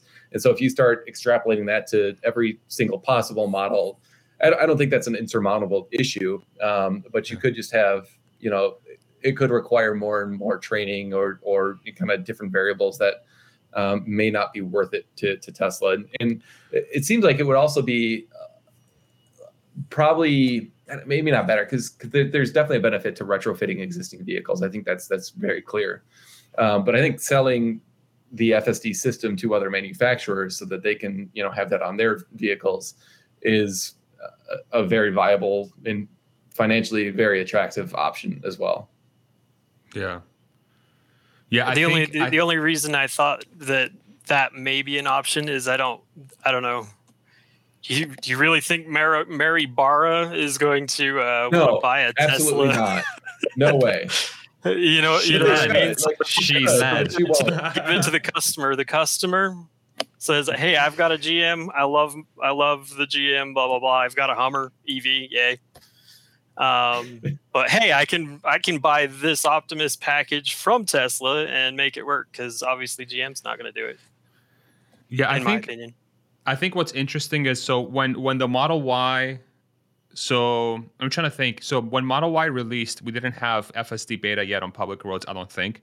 I think it was Navigator on Autopilot, but Navigator on Autopilot came with the car essentially, right? With the Model Y when the Model mm-hmm. 3 and the Model S and X already had it. Well, not, and not the Model Y. just regular autopilot, not navigate on autopilot. Oh, was it? Okay. Okay. Yeah, because because um, navigate on autopilot's like the lane changes and stuff like that, and that that was not included. Okay, it wasn't included. Okay, I'm just trying to think because I what I remember is Model Y had some sort of ability to do either autopilot. It had to have been autopilot at that point, but it, it, was it was a different form factor so the cameras were placed differently right so the angle of the cameras were different the obviously the acceleration rate the braking rate the steering sort of angles it would take were all different but i feel like that car was was uh, capable of doing some sort of uh, assisted drive, uh, basically off the off off as soon as it was sold. So I'm curious, mm-hmm. like if the input problem is perhaps not as difficult as it as it as it originally like as we would think it would be, right? But yeah. I think I think the yeah. Yeah, yeah. It, it, might not be, you know, and I think it may be uh, like a harder and again not insurmountable challenge, but is like like now to to mm. turn rather than kind of like do direct drive like through the you know vehicle itself you you're like physically gripping the wheel and turning it and then like right. optimus has to figure out how to cross over its hands to do a turn and like those are not insurmountable problems but it's really complicated um and I don't, I, I'm very curious just to see what the Optimus kind of like rollout and training looks like. Because I have a feeling it's going to be like super specialized for a very long time, like like factory workers and like yeah, like as few degrees of freedom as possible to kind of handle things, and then you know eventually with with Dojo being good and them kind of really expanding that and and figuring out frankly how to how to train Optimus to do complicated tasks, then you know I, I think the opportunities for kind of more specialization and, and broader you know tasks like hey just hop in this car and drive like may, maybe that'll um, be an issue. But that like then like who who's going to have the driver driver's license? Like I don't know. There, there's regulatory concerns and, and issues as well. Right. Oh, I, I, agree with that on Optimus. Uh, I mean, this obviously that uh, thought would be well down the road of it actually driving anybody. But uh, mm-hmm. even even I mean, I, I see even if uh, at the end of the year here when we we see this prototype even if all it does literally is come over grab a box from one pallet turn over and put it on another one like literally i'm happy mm. like I, I, see optimus growing like fsd starts off yeah. really rough starts off very just um just very rough and then step by step it learns a little bit more a little learns a little bit more more and more mm-hmm. updates. Now we now we add some uh, walking capability to it. Um, and obviously i think they'll have it walking. That was probably just a, a poor example but uh, uh, i think it'll just be step by step they upgrade it slowly and then before long uh, go elon speed and i think we'll be pleasantly surprised uh, how fast it goes once they get it get it rolling. Yeah. Do do, uh, do y'all think? Let's take a quick poll here. Do y'all think that they will show bot at AI Day two? Oh yeah. I think they'll delay until they have it. If they don't have it on September 30th. I think he, Elon already did delay it from what he he had it yeah, set for a certain date, and then he took he pushed it back to the end of the month specifically so they could show a prototype. If I if I understand it right. Matt, you're also confident that they'll have it. I don't know about confident, but like I think they'll at least have something now. Like how impressive it will be, um, I think is is definitely up for up for debate. You know, I think if it can actually walk, like that would, in my mind, like that's an incredibly complicated thing. So for them to do that in like a, about a year mm-hmm. would be an incredible achievement. So, like frankly, just yeah. that would be great. Um, but if it can do something you know, like some simple sorting task or you know picking up a crate or something like that, then I think that would be that would really push up my, my kind of internal time frame of when I think this this could be a real product. And, and Steve in the yeah, comments think... says, "Have Optimus carry a crate labeled not AR-15s." I think that's a, that's a not a flamethrower, not AR-15s. Not AR-15s. Yeah, I think I think if if if it's already able to, to your point, man, and, and Danny kind of alluded to this too, like if it's able to just the simple motion of walking and moving around, which is something that Boston Dynamics, who is uh, sort of seen as the right now best in class robotics company that has been working at it for for for a long time, for a long time to yeah. really solve this like mobility problem. If Tesla within a year, they're like, hey, guess what? We figured it out. you know, well, and, I, and I think the Crazy. how they get there Farzad would be really like because Boston Dynamics is doing like a lot of like hard manual programming, right? But if yes. Tesla just says, "Hey, like we leverage our existing AI infrastructure," and the thing couldn't even like get up on its knees at first, and we just like you know fed it all the, the data on the ways that it failed, and eventually the AI system taught itself how to walk and how to pick up a box after just failing and figuring it out. Like if that's the story, like to me, that's really That's really bigger. important. That's, That's bigger. much yeah. bigger. And the mechanics of walking are so well understood that it's not something that they have to have a physical prototype to do the training with. That is totally simulatable, and they can teach the AI algorithm to do that. They just have to have a good understanding of the actual, you know, electromechanical dynamics of the servos and all the all the pieces of their specific bot im- implementation um, that they can plug in as inputs to that that algorithm. But yeah, they can totally teach an AI algorithm how to do the walking um, and then get it running on whatever hardware that they're able to put together. So I, I would not be at all surprised to see something that is not a hard coded. It actually is some sort of a neural net architecture that is running a walking algorithm when they show the prototype. There's a comment I here from. Real Talk. Uh, Tesla factories are full of robotics. Optimus is at least level three already. Hardware is not important. This coming AI day, it's AI, and command software is walk, no, think. What do you guys think about that?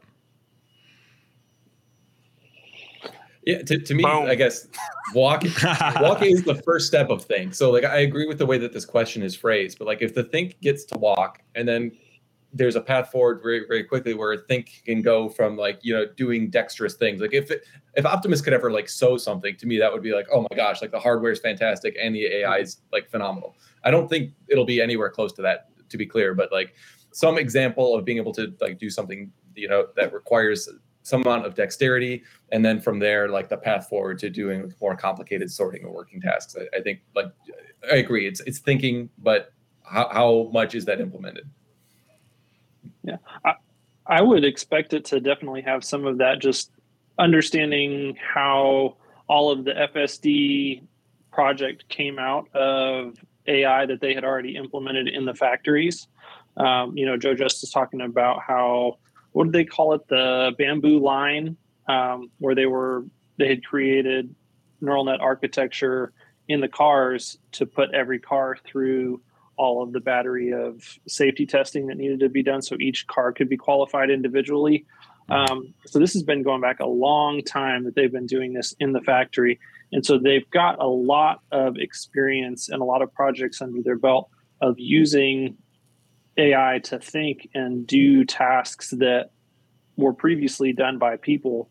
Um, and so now they're taking that and they're packaging it up and they're putting it inside of an Optimus container. Um, so, yeah, I would expect there definitely to be some thinking demonstrated. I- don't think that the general public really appreciates how deeply this has been implemented already, and that for them to add this into what they're doing in their new work is pretty straightforward. There's an interesting comment here. If Elon shows a bot that works but looks more crude than the sleek dancing bot they showed, media will flood it and say Tesla's selling vaporware. They will downplay it somehow. I'm certain. And so I think Oh, yeah. this is in, this is interesting because like we're just talking about how impressive it would be, especially with Matt's point, how they got to the say the basic movement aspect of it is is really the true story here. But if it if it doesn't somehow impress quote unquote like it, it does just crude movements and um, it, it doesn't say do an active factory job or an active warehouse job or something that it could impact the long-term potential of the stock theoretically um, i don't know if that's the case but do y'all think that th- this could actually be a risk or, or, or is it not a risk because no one's pricing it in the stock like how do you guys think about that I think it definitely will not be well appreciated by the media. I mean, just linearly extrapolate every single Tesla event that's ever happened, and you you end up at that conclusion. You know, I always expected massive things to happen in the stock market and the media when we saw Battery Day and AI Day and all these events in the past. And you know, every time it's just like crickets. Even you know, Cybertruck reveal how it was just massively hated on. Um, I don't think it matters what they show. There's going to be so much pushback against it. Uh, I mean, it could be beautiful, and I think it would still be hated on by. I, I think you. I think that thing could do a freaking cartwheel, and they would still have some Mhm. reason to throw hate, like the media have throw hate its way. Like honestly, um, I think, I think the and Wall Street. I mean, Tesla's a car manufacturer, guys. Remember, they're a car manufacturer. That's all they do. So, Yeah. like, that seems but, to be the narrative. But Toyota makes robots, and Boston Dynamics has already done this before. So you know, it's nothing. It's a nothing burger. and uh, at the same time, it's never possible. They will never be able to do it. Yeah. I think Elon had a tweet recently to that exact effect. It's like, you know, we get this pushback that it's simultaneously already been done before and impossible and never never going to be done. Yeah. I'm just curious. Like, I think I think where the where the if if we sort of like relate this back to the stock price, like where the stock is going to be at AI Day is also going to influence how the I think the the stock obviously how the how the stock's going to operate. You know, if if it somehow rebounds from here and Q2 turns out to be a uh, an amazing quarter or, or it severely beats ex- expectations and we're on a r- run up back to all time highs, then I think within that context, say by September 30th, if it's sort of on the way upwards towards that level, uh, it could be at nothing burger, regardless of what they show. If it could cure cancer in front of our eyes with its fucking fake. Oh, excuse me. wow, I just cursed. My apologies. Um, but Are you um, human? Oh no. I, I, I think I don't know. but uh, but I think I think it's highly dependent of where we are, and I think with the with the recessionary fears are going on, if if we really do end up uh, in, in a in a really bad economic environment, um, who knows? I mean, I, within the context of well, that, but I think longer term is what's more important, right? Go ahead, Matt. The, the the thing that that I could like to your point about no matter what it does, no matter like how crude it is, like if it's if it's crude, they're gonna the media's gonna say, oh, like Tesla is a joke, and like they clearly don't have this. If it's like reasonably good, kind of like what we're expecting, it'll be like, all right, well, they're years away from this being anything. If it's like amazing and it can like already do a Tesla factory job, which to be clear, I'm not expecting. Like you're gonna have the AOCs and the Bernie Sanders of the world talking about how Tesla's trying to kill the the American worker so I think no matter what they do, there's going to be this horrible narrative out there, and and so like I, I really don't expect this is going to be a catalyst, kind of like in in the near term, because there's just like they're just like a FUD magnet. No matter like how bad or how good the product is, it doesn't matter. It's like there's always a different attack vector out there. But yeah. I'm, I'm curious I, that. I don't I don't know that you answered the question, but what are what are kind of your expectations for for like the bot and how good it's going to be? Yeah, um, I think so. In my head, I, I don't think Tesla would show the bot unless it's doing something that's different from every other bot because that's how usually they they do their product reveals right? Is they're offering a product that's doing something that is in a sense revolutionary for that field or or way more advanced than any other application right? Uh, cybertruck freaking bulletproof steel and uh, you know uh, freaking glass that breaks when you throw a freaking steel ball at it, right? So it's like, or whatever. But it's got, you know, it's got adaptive suspension and it's got a freaking ramp that comes out. It's got zero to 16 2.9. It's got 500 miles of battery, and it, uh, you know the list kind of goes on. It's a, it's a, it's a very unique product for its category. You know, Model X was Model Y, so on and so forth. So within that context, I think the bot, the bot at this point, if they're going to show it, it has to be somehow uh, significantly more advanced than its competition, right? So, so what's its closest competition? In my head, I don't, I'm not a robotics expert, but in my head, it's something like a Boston Dynamics. And a Boston Dynamics, what it does, it's it's hard coded uh, code that says do this dance routine. Okay. Um, so in my in my opinion, I think what Tesla is going to show um, and I agree with the sentiment that they will show a bot because they wouldn't have delayed it unless they were going to show a bot. So I agree 100% with that statement.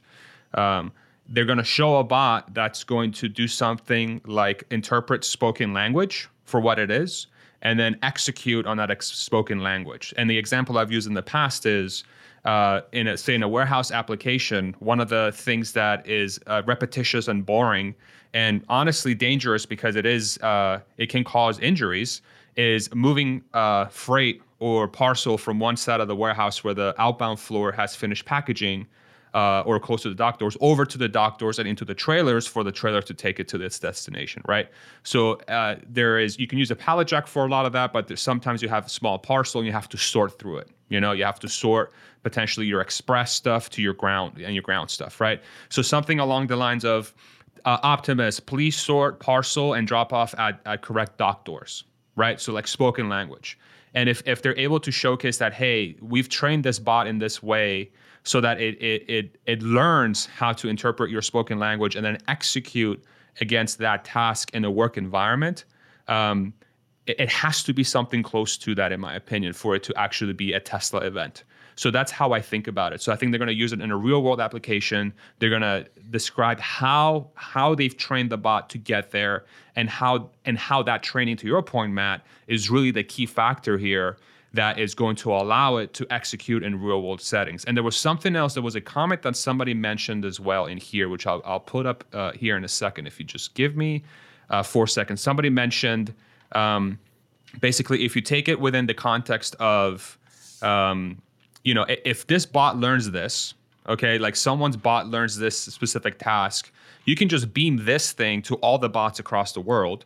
And if one bot in a warehouse somewhere learns how to move product from one place to the other, then all bots are going to learn how to do that from one place to the other, right? And I can't find the comment, and I do apologize. I wanted to give credit to the person, but um, I, I couldn't I couldn't agree more with that comment. I mean, it goes I mean, that's what they're currently doing with with Teslas. Once they've ironed out the kinks or whatnot, it's it just releases it to all the all the Teslas up. Maybe not all at once like that. Maybe it's in in phases. It seems like, but mm-hmm. uh, very quickly Here. will it pick it up.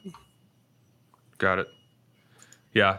Or let's think about what what would Jeff do, or what would Jeff who do? If I teach my bot a complex task that no one has taught their bot to do yet, will Tesla Dojo learn that and teach every other bot that ask automatically? So you're almost crowdsourcing, you're crowdsourcing the fleet's abilities and sharing it across the entire, um, really across the entire fleet. You know, so if somebody teaches their bot how to fold laundry, now everybody knows how to fold laundry. You know, if everybody has learned how to cook now if one bot has learned how to cook, now everybody knows how to cook. I think I think if they if they showcase that and, and somehow uh, do a simple um, example of that at that event, then I think that to me feels like a Tesla event.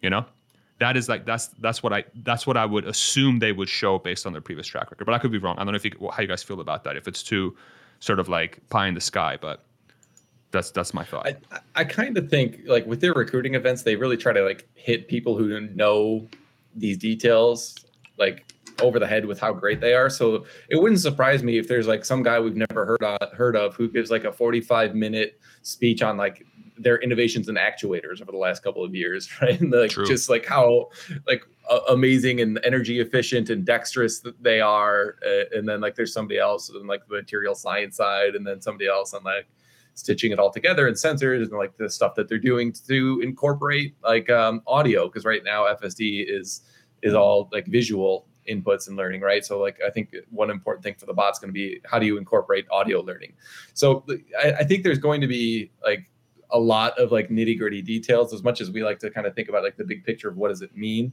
the the real history of Tesla events is they go like way way deep on the details. Super. So I, I, think there's going to be a yeah. lot of that too. Yeah, and I'll totally be nerding out with him. It's I can't wait. I know some of these words. Yay!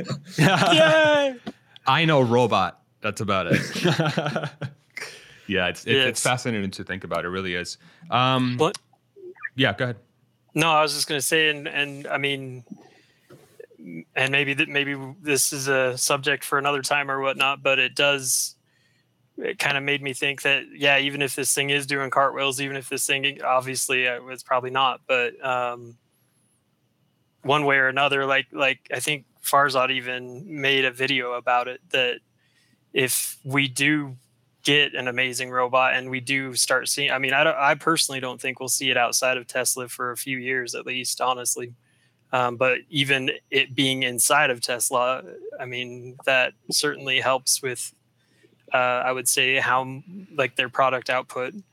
But there comes a time where, I mean, if this thing is incredibly helpful um, and it can help contribute to the economy, I, I think Farzad is right that um, it's a whole other conversation we need to start having about because um, if if we do have this thing start driving trucks and we do have this thing start laboring in the fields and everything, you I can only imagine the FUD coming from that. Yeah, that's exactly right. Yeah, I think I think the and and I think Matt uh, sort of alluded to this too. Is like if if AOC and Bernie start taking the and that sort of that camp of of politics that they take the camp of this thing's coming to take your jobs.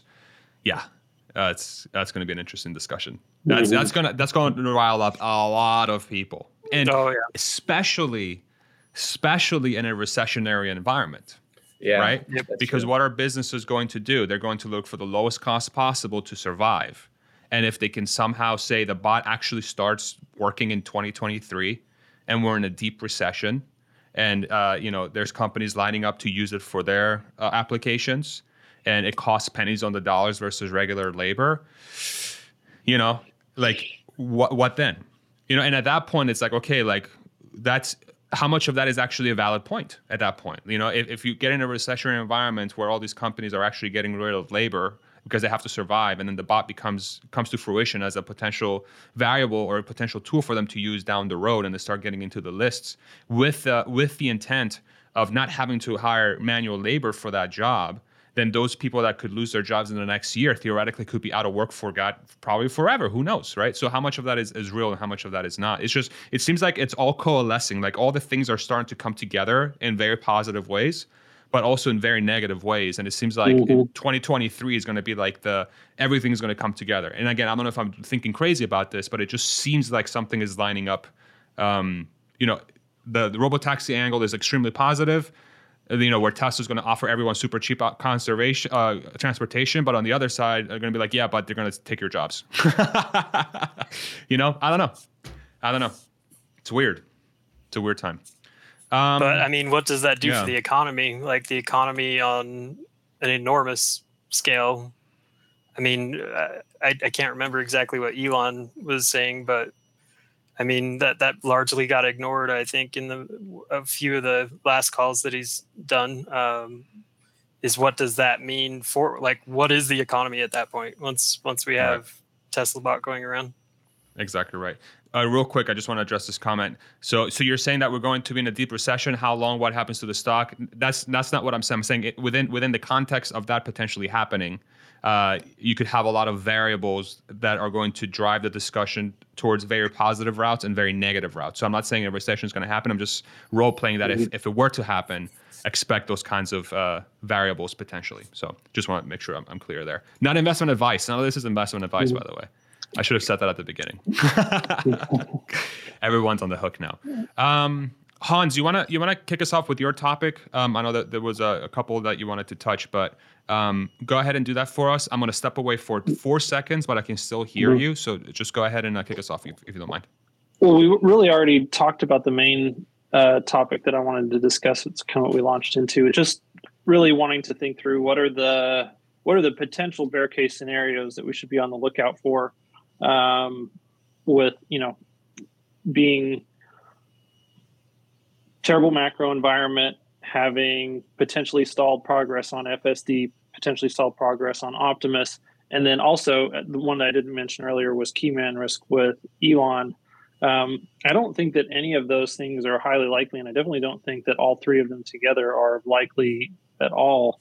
And I think, um, I guess, the you know the counter argument to that, and I really would love to get your take on this, Matt, is you know if we really are in a recessionary environment and we do see progress being made on the FSD front, Optimus front, that what do you think the likelihood is that Tesla will be viewed as a flight to safety from an awful macro environment and that it will kind of turn into a replay of the 2020 V-shaped recovery in tech, but maybe be more localized to um, companies that have a lot more traction, like Tesla. Yeah, I, I mean, I, I think I, I want to say I think that's starting to happen, but I don't. I don't think that's actually true. I think that's just wishful thinking on, on my part. Um, but you know, I was I was doing some digging onto this topic the other day because, like, I was looking at utility stocks. I used to work for a utility company, and I was on their their non-regulated side. But um, you know, utility stocks are kind of viewed as the ultimate kind of like safety asset. Um, but like these utility stocks right now are trading at PEs of between like 25 and 30. Um, and you got to keep in mind that they are restricted from growing. So they can't really grow more than about 7% per year because they're regulated. And they, if they grow more than that, then they have to basically give that those earnings back to customers, back to ratepayers. So like we, you look at the peg ratio on that, and you're like, okay, well those peg ratios are like you know three and a half to four, which is crazy. Like you should not be paying that much for quote unquote safety. So like say like the traditional safe assets in my mind are way overvalued. Um, and, and people look at Tesla and they say, okay, well it's volatile, so it must be risky. But I would say the quality of Tesla's earnings and their ability to sustain those and more importantly to, to kind of grow those in the future mm-hmm. Um, in my mind that's like the, the definition of safety. So like would you rather like tesla right now is, is trading at a peg of a little over one. And, and so in my mind i'm like would, would you rather buy tesla at a peg of you know a little over one uh, with whatever uncertainty and whatever opportunities you see, or would you rather buy a utility company which sells electricity at like you know three times the peg ratio of Tesla when they're selling a product that is like three times to four times the cost of like residential um, photovoltaic rooftop rooftop PV. And, and so like I think the whole market is just not thinking about risk and, and reward right at the moment. Um, I mean, I talked about this a little bit in some of our good soil investment live streams too, where like you've got like all of like the terrible SPACs out there have fallen like 80%, but like a, a, a, lot of amazing companies out there have fallen 80% too. And so I think the market's just done a terrible job so far of kind of like differentiating, you know, which companies are truly like valuable and, and winners in the, in the long run. So maybe a, a bit of a long-winded answer, but I, I think you know, like it, in my mind, anyways. And of course, I could be wrong, and, and, the market could could do things that you know I think do, doesn't make sense. But I, I, think with Tesla's earnings, I mean, presuming they kind of continue to post, um, you know, reasonable earnings growth going forward for the next couple of quarters, even using Wall Street's estimates, which I think are really way too low. Um, but they, have got like $18 for 2023. But if you just assume they hit those numbers, which is kind of like a bear case for me, like, well, how low can the PE really be? And, and so then you can kind of come up with like a floor of like, well, if the stock really isn't reacting uh, based on how macro is, then I think you, you do the, the argument for kind of flight to safety uh, gets stronger and stronger. Danny, any thoughts?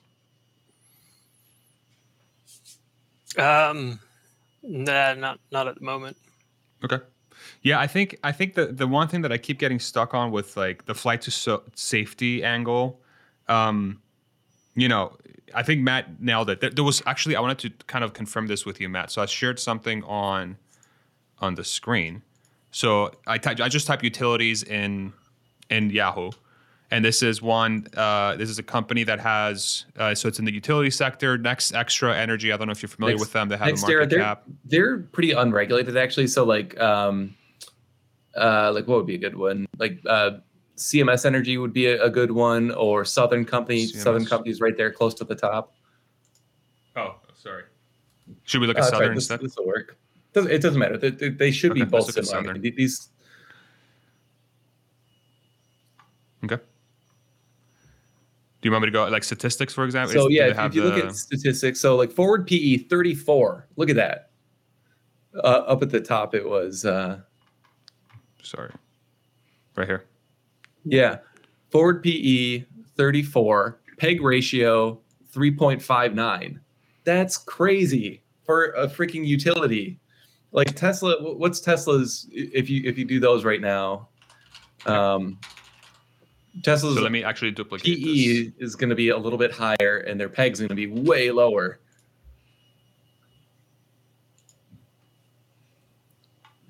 That's insane. wow. Yeah. So, so to me, this is like that. That does not make any sense at all. Like, and wow. so how long can this persist? I don't know, but kind of what what I keep thinking is, and I alluded to this at the top of the conversation. Um, but like this huge fall that we've seen in Tesla, like it, it's all been on the back of essentially no operating news from the company. So they had this amazing Q1 report, and then the stock just like crumbled due to macro after that. So how many quarters of kind of posting good results is it going to take before the market says, oh, you know what, like sure macro is bad, but Tesla seems to be okay. Um, I, I think that's it may just take some time.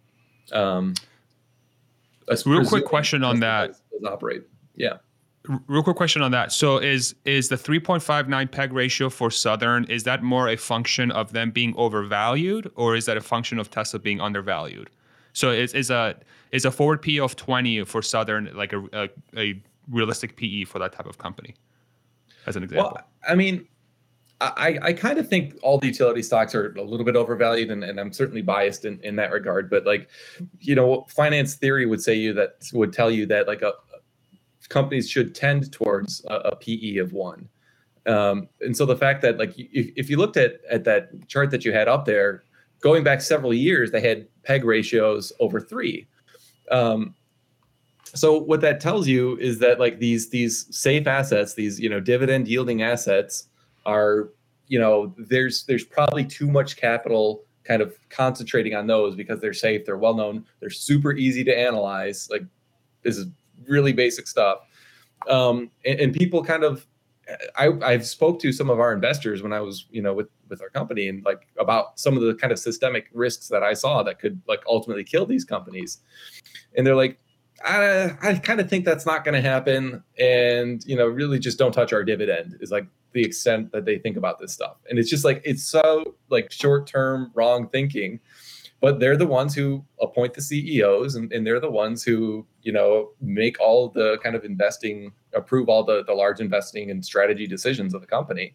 Um, and so I think you, you just got this situation where like people doing this business are super comfortable they know the, the business. It's worked for the last 120 years. So surely by the time I retire 10 years from now, then it should be fine. Like I don't think the system will implode. And you know, even if it does, like I'll get five years and a nice bonus, like when the company falls apart. But really, for the most part, they just they just don't think that it's possible that these businesses will fall apart. Um, yeah. And I just think that could be further from the truth.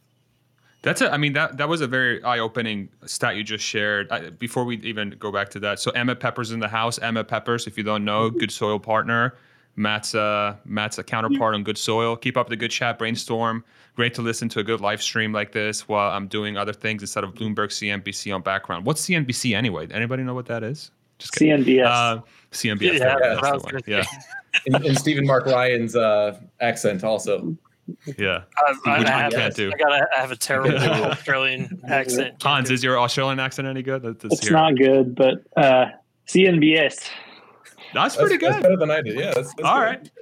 It's better than anything I could muster. Welcome, Emmett. We'll have to have you on one of these uh, at some point in the future if you're up for it, my friend. Um, we love having. I mean, Matt, you've been a freaking incredible addition to this forum. By the way, you've been mm. incredibly insightful. So thank you for for joining us today. Um, let me go back to that one thing. So so if we go back to the thing that Matt was talking about, yeah. So like the the peg ratio on the on the utility company, Southern Company. So this is historical. So as so this is 331.21. So as of March 31st, 2021, their peg ratio was 3.37. Then as we come towards the present, 6th June 30th, 3.77, 3.35, 3.52, 3.25, uh, to current 3.59. So they've been in this range of sort of 3.5. So at least for the last call it year and three months or so, the market has been comfortable giving them a price that correlates to that peg ratio, right? Mm-hmm. So is that a good way of interpreting it, Matt? Is that a is that a yeah. proper way of thinking about it? Okay. Yeah, and, and, um, and they're just like a couple dollars off their all time high. Um, meanwhile, if you're familiar with it, like Southern Company in particular, they, they have built these like total boondoggle plants in South Carolina and Georgia, I think it is, where like they tried to do like a clean coal plant and then like a, a nuclear plant. And, and it was like it's gone billions of dollars over budget, and they're just charging their customers these fees, like huge exorbitant fees for power plants that are just under construction and have not actually been built yet. And it's like, okay, well, we don't really care about how you actually perform as a company. Um, the dividends have been great, so let's flow here. Yeah. It's just it's just. I have a question it, on that, Matt. Yeah. So, um, one of the things that Peter Zeihan does kind of harp on is just demographic changes, and so I'm curious how much this has an impact on thing that is the boomers. You know, they have been in this era of approaching retirement where they have the most discretionary money to be able to invest and then as the market was going crazy they kind of a lot of boomer money sloshing around. But then as they actually pass retirement, all that stuff that they were assigning to speculation, they're rotating that into income. Um, and they're doing a flight to safety. So do you think that's part of what it is that we're seeing kind of just on top of all the macro or how much of a factor is that in you know something you know dividends would be a great example like we just want our 4% 5% whatever whatever dividends we can get we care about that a whole lot more than really looking into the fundamentals of the company and whether or not it's working because it looks good to you know my retirement portfolio. Yeah i, I mean i think that could be part of it. My sense is it's, it's probably um, overshadowed by macro. Um, i mean for example, as you get closer to retirement, or especially once you're in retirement, like traditional kind of portfolio management theory will tell you you want to have a lot more in, in fixed income rather than equities.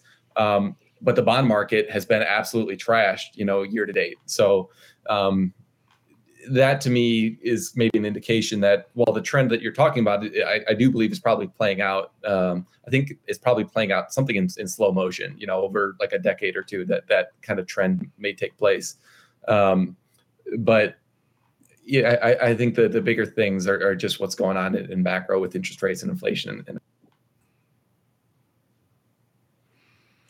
how do you guys think about key man risk?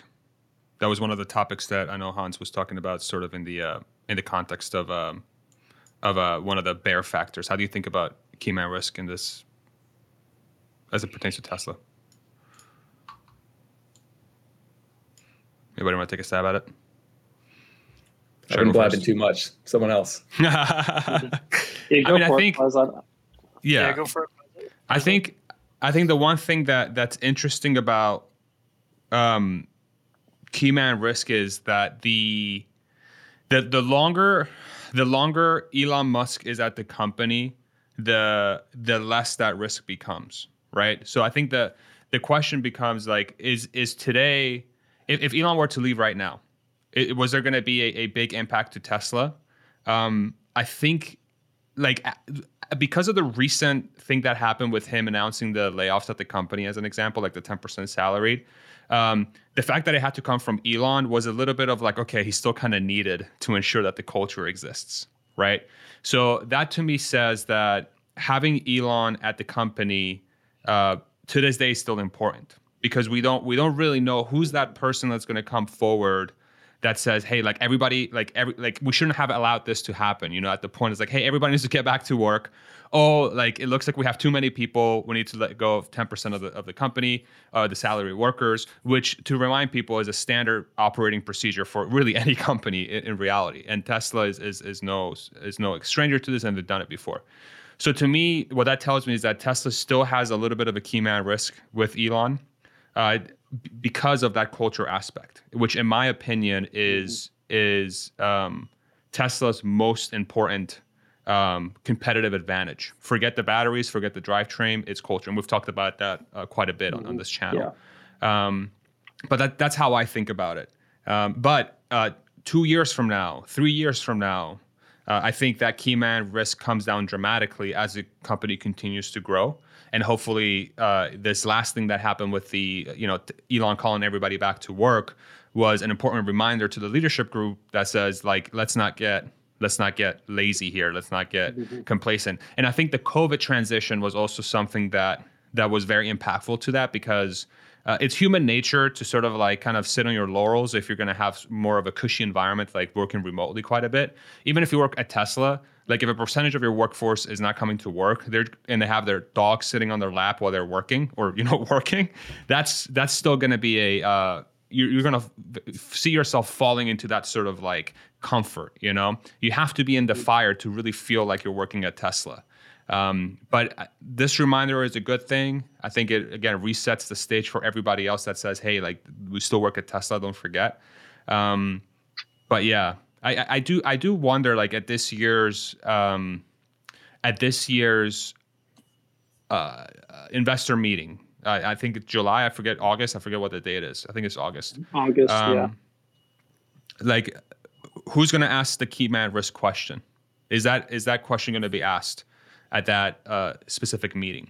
You know, and and what kind of answer will Elon have to that? And I'm, I'm going to guess it's going to be pretty standard. It's going to be like, you know, we're because he can't say he can't offer an answer either way. If he says that yes, we yeah. have somebody identified, it implies that he's going to leave soon.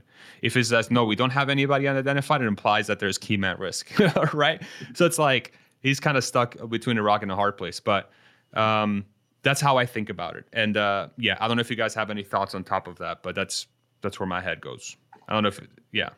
Yeah, for me, the the part of the key man risk that makes me concerned is I think he's you know he's built an incredible culture so far, but I think he really is like a once in a millennia personality in his ability to operate. I mean, we've seen how and it's been talked about and described by so many different people how flat all the organizations are. That flatness is only possible when you have Elon at the top and he's his ability to be that flat and that wide is completely unique and completely unparalleled.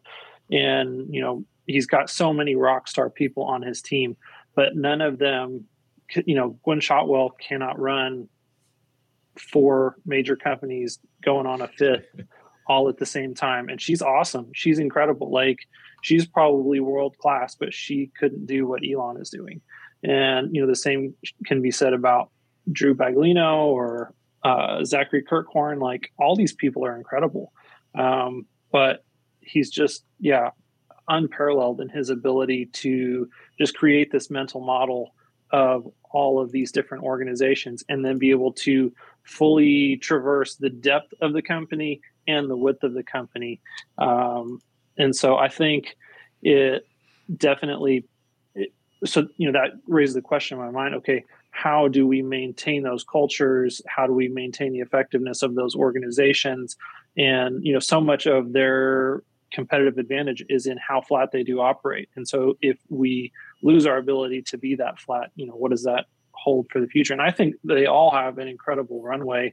And even without elon you know an incredible ability to execute and change the world um, but is it the same as it is with elon at the top? I don't think so. Yeah. Danny, Matt, any thoughts on that? Yeah, yeah I just I, I, I just want him to stay stay healthy for sure, and um, I mean it's, it's it is incredible what he what he does do. I mean, the guy goes where the bottle where the biggest bottleneck of any of those companies are, and then he sleeps there, takes care of it, works with the people. Um, that's one thing that, I mean, if you if I would have if you would have told me 10 years ago that I would even be stupid enough to start my own company and all of that, I would have told you you're freaking nuts. Like I've just been, uh, I've, I've always been the guy working, working with my hands and right in the middle of it. And uh, that's what finally got me to do it was just like, all right, I'm sick of constantly knowing that, like this is the direction that we should go. Here's like, we've got all the engineers saying this is the way we need to go. We report it and why it makes sense. Even the return on investment makes sense. And then nothing. So it's like, well, I mean, you can call me whatever the heck you want to be, but I'll right, I'll be right there fighting with you. And that's uh, I, that's what I love about Elon is it's he's very much leading from the front, and um, if that doesn't inspire the the culture around him, I don't know what does. Yeah. Yeah, and, and I would just add like he's he's seems to be increasing the rate at which he's making enemies, which makes me a little bit concerned. Um, mm-hmm. I, I mean the the stuff that he's done in in Ukraine is incredibly remarkable with, with deploying Starlink, and it's, it's absolutely made a difference. But like that can't have increased his life expectancy. I think by you know making enemies with the Kremlin. Uh, a lot of people have been known to have health incidents after after making enemies with Putin, so that's that's not uh, necessarily great news from that standpoint. Um, but um, I, I, think, I mean, Hans, you were saying it before, just like the the work ethic and like the sleeping on the factory floor, like that's the stuff that is just so remarkable. And we had mm-hmm. a couple of Rivian Bulls on our channel, kind of talking about like, oh, you know, they've got minus five hundred percent gross margins, like what do you think like is is RJ Scaringe going to get out there and get on the floor? And they're like, these are big bulls for Rivian, and they're like, nah, he's probably a little too bougie to do that. and I'm like, I don't think you want to be investing in a company where it's like you like the CEO, but you think they're too bougie to like kick it out there with the factory workers. Like it's just I don't know. He he is such a unique talent, um, and it's I I agree with what you said, Farzad. Though, like I, on the like, I, I'd be much more worried about Elon like leaving or dying or whatever like three four years ago than I am now. I, I think the company has reached the the scale where you know it it's Tesla's going to do fine, kind of no matter what. I mean, the, the the leak we saw last night, I think it was about Master Plan Part Three, is essentially all about just scaling. Yeah. In my mind, if Drew Baglino had to be the guy who kind What of leads the scaling effort, uh, Electrek had uh, like some leaked internal uh, team meeting that Oh, where. Elon was talking, and I didn't see I guess- this. Let me let me pull this up.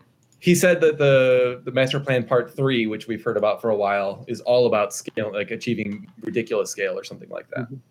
We know that Farzad's behind on his uh, Rob Mauer. Behind my like, is that is that who brought it to light? Uh, he definitely talked about it last night. okay, yeah. I missed that one too, Yeah, yeah. actually. Rob's the man. Shout out Which I Rob. should- Oh, by the way, I also want to do a shout out uh, Yashu Juju Gangs here. Uh, Yashu from Hit That Bid. Where's your comment, bro? There we go. So we got Yashu in the house. Welcome, my friend. Juju Gang. If there's any Juju Gang in the house, what's up? What's up? Uh, so this is the I guess master plan part three is all about achieving very large scale. In order to shift the entire energy infrastructure and transport infrastructure of Earth, there has to be a very high scale. We have to ask what is the actual tonnage. Uh, if we work backwards and let's just say 300 terawatts. Okay, so I guess was this um, that's what master plan 3 is all, all about how do you get enough scale to uh, actually shift the entire energy infrastructure of earth okay is this Well, kind of that's what you were alluding to That's Yeah, very yes. bullish on Tesla energy. It seems like most people think that Tesla ignores ignores. I mean, they're building it, but they don't focus too much on solar and and battery packs and all of that. But I I would see that as a natural progression as as they uh, have more scale on their their vehicles and bring the demand down a little bit. Sorry, Matt, I didn't mean to cut you off there. No, no, that, that's fine. It was um, it, it, it, you're right though, Danny. It is very bullish for Tesla energy, and and I'm I'm not worried about energy. I've always viewed it as like a 2030 and beyond. Really, that's when it's going to be meaningful. Um, but I'm I'm super excited for it. But to to to my point before we brought that up though, Farzad, it was like this isn't um like figure out how to make cars like it was with the Model 3 ramp, you know, where like the company almost went bankrupt and it was like they didn't really know how to do it. So, you know, if Elon does move on or, or shifts his attention to um, SpaceX more with trying to get people on Mars, which I think to some extent is, is reasonable for us to expect over the next decade, um, I, I do think like Drew Baglino could be the guy who kind of comes in and says, all right, we have like our playbook of how to build gigafactories there's certainly stuff we need to figure out on the energy side of how to scale more efficiently and productively or whatever. But I, I think the skill sets needed to scale an existing system is a lot different from like the moonshots that need to be created out of thin air, which is like what Elon specializes in. Um, so I think you know the time may be right in the next five ten years for him for him to move on, and it wouldn't necessarily surprise me if that happens. got it And What I do you think it guys is a? Oh, go ahead, Hans. Sorry. I was going to say, I think it is a direct answer too to you know one of the risks in deglobalization is just as you disrupt supply chains and you disrupt energy and food sources.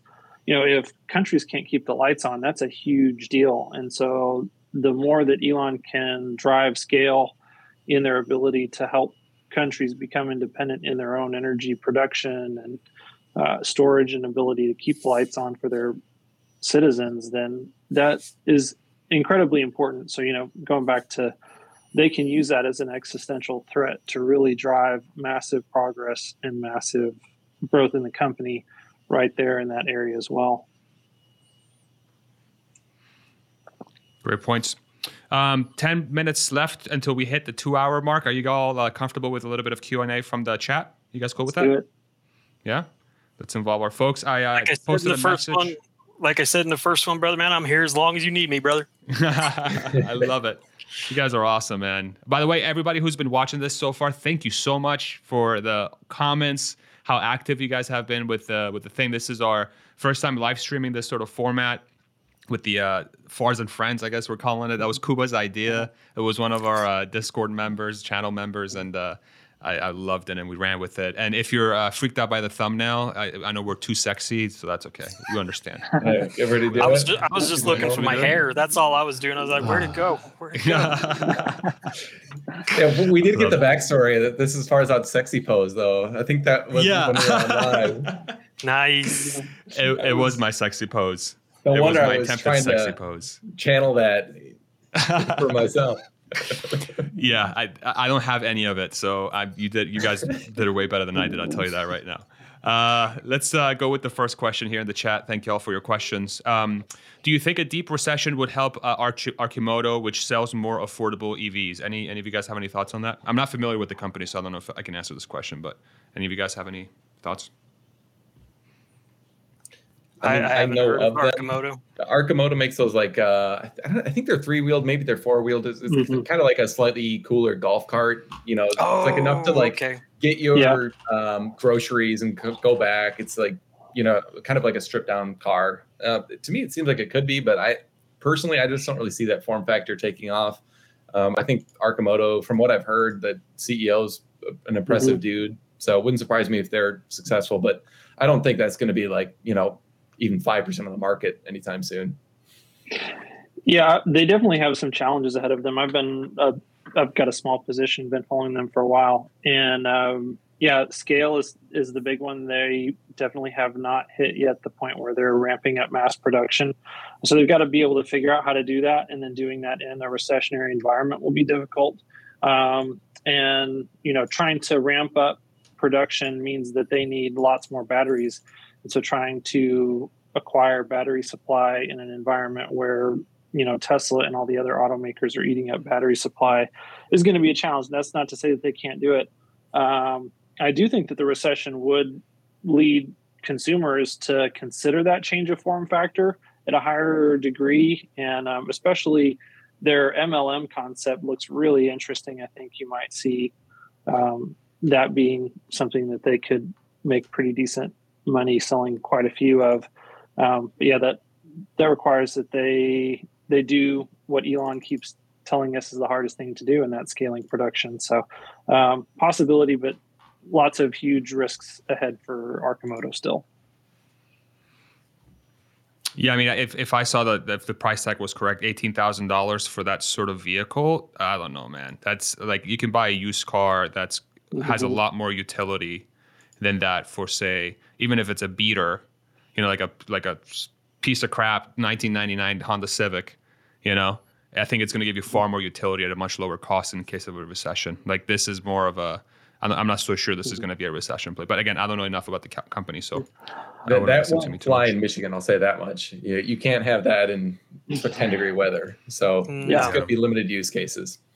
The other mm-hmm. thing that I, that struck me was uh, what what's the safety rating on those? I mean, don't get me wrong, I'm all about like like uh, mm-hmm. four wheelers and all that good stuff, but and I it looks like those are uh, meant for the road and everything like that. But I would imagine, uh, yeah, you definitely can't put your family in one of those.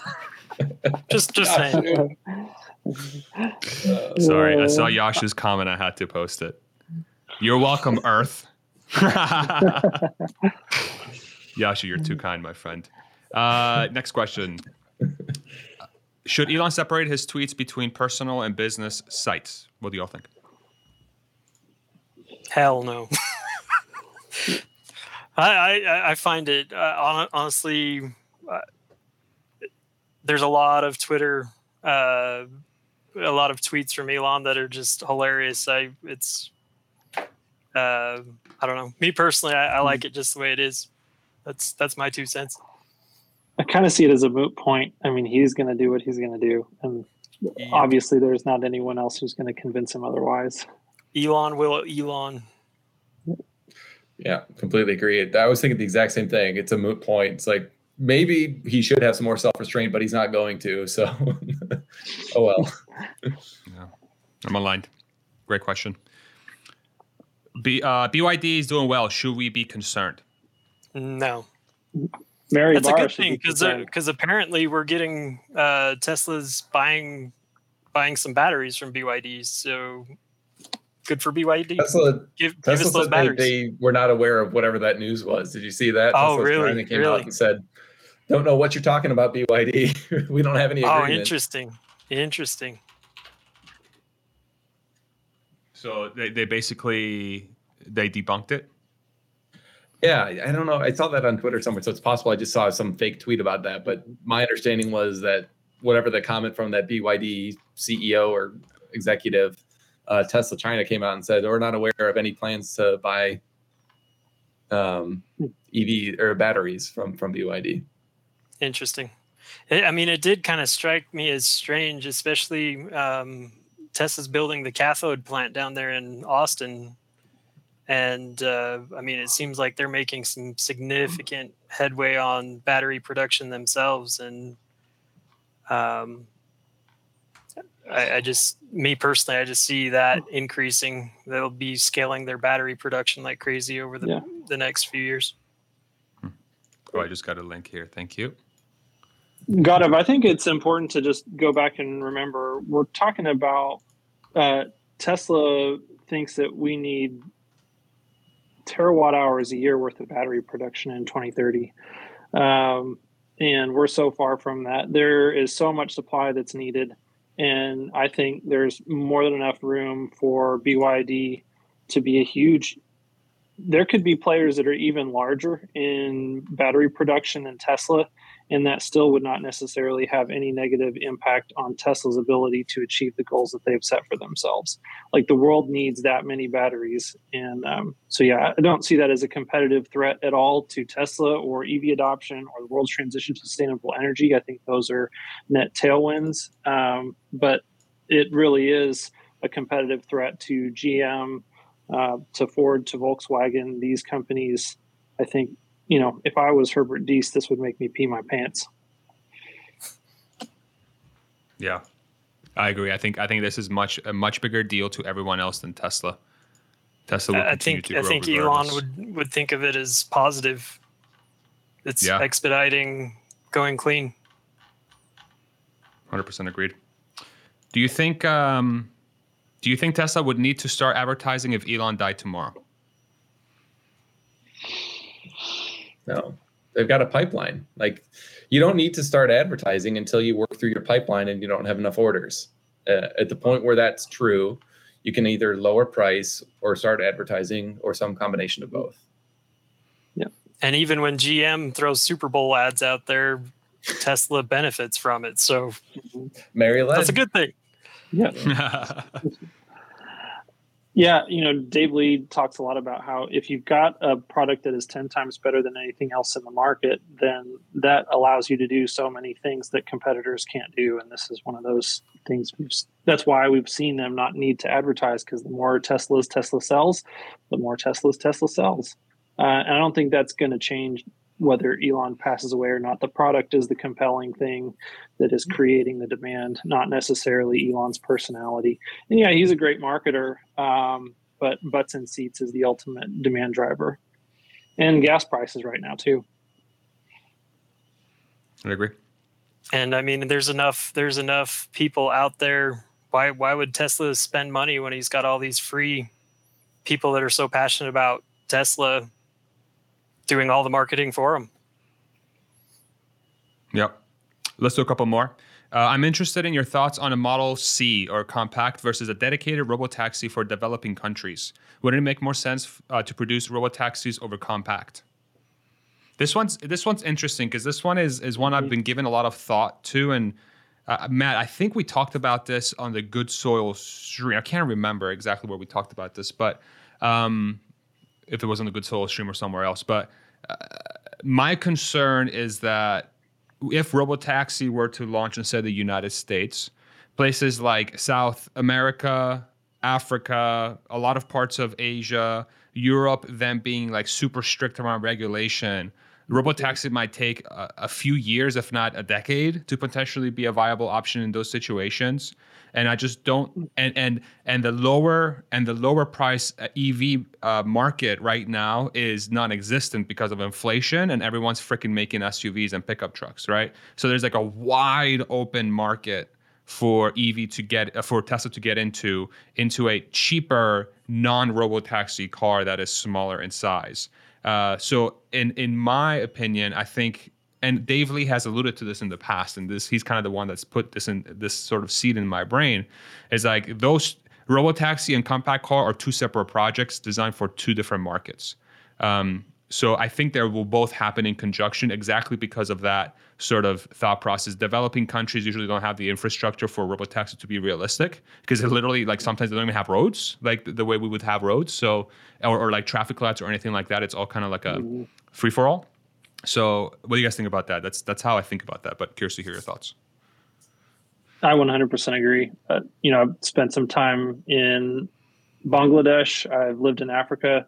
Um, there's a lot of places where robo taxi is not anywhere even close to being viable. And um, but yeah, we still need to transition the world to sustainable transportation, and that includes those places where robo taxis, you know, a long ways away. So I think you're hit the nail right on the head. Yeah, I agree. Matt, any thoughts? No, I mean, I, I, agree. It does seem that from Elon's focus, if you've been tra- tracking how that's changed, it seems like he's much more interested in solving robotaxi than, you know, say a Model C or whatever the compact one's going to be called. Um, but I think you can, part of that's just demand. Like, you know, they were, they had the $35,000 Model 3 for a while, and now the lowest like entry point Model 3 is 48,000 it's like 48,490 I think actually it's like so um like I think the the thinking a couple years ago was that they would need to go significantly downstream in price in order to get market share. But what they've seen instead is just that the product is so good and demand is I think a lot higher than even Tesla was expecting. So um, now the, the the goal is just to achieve oh it's 47 okay. Um, so now the, the goal is just to you know scale production as quick as possible but i think um, the way that if, if i'm imagine or trying to understand how elon's likely thinking about it he not only wants to get the most vehicles out there but from like a first principle standpoint you want to offset as many ice miles driven as quickly as possible. And the most efficient way to do that is to scale robotaxi as quickly as possible which is going to have a much higher utilization rate. So the same vehicle um, that you sell, which may have like a five percent utilization rate for somebody driving like a normal you know amount each year, instead can have a say fifty percent utilization rate as a robo taxi, and there's probably some amount of carpooling that's happening with it at the same time. So you, you think about how many ice miles you're eliminating with that one vehicle, it's like a game changer, and all of a sudden that's way more important for Tesla's mission than uh, going downstream and, and, selling a few more, you know, subcompacts, which they'll need to do eventually, no doubt about that. But to me, it's like the one goal is way more attractive from a, a purpose, from a mission standpoint, but also from a financial return uh, perspective. It seems like that's the goal. Last question. Are you surprised with the 50D batteries on the new Tesla Model Y from Austin? Did you guys see this by any chance? Is that true? It's ridiculous. Yeah. So yeah. I think Omar Rob was definitely skeptical on that. It, something's not lining up. Either their efficiency models that they published are not accurate and being sandbagged, or yeah, there's there's fishy stuff with the numbers. I think that's uh, let's wait and see. Yeah, if it was like 65, I'd be like, wow, that's awesome. But 50, it's like that's probably too good to be true. There was a uh, let me pull up the let me pull up the uh, screenshot from Whole Mars Whole Mars blogs. Um, where is it? He had it before. Okay, here we go. App hints. Here, I'll share my screen. So there was this picture of the app. Oh my god, terrible UI.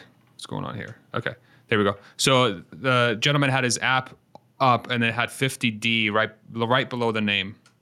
So 50D, mm-hmm. the miles, the VIN. So I mean that that would insinuate that there's some sort of uh, it, I mean that would be a giant, and it's what a, a hundred or two hundred pounds lighter than the Fremont made uh, Model Y. So it's it's about 150 200 pounds louder, uh, lighter, and it's packing a significantly smaller battery pack. So, um, yeah, I, I, I agree with you guys. I think there's there's more data to be seen here. I think I think we really won't know until Sandy Munro gets in that sucker and, and and tears her apart. You know.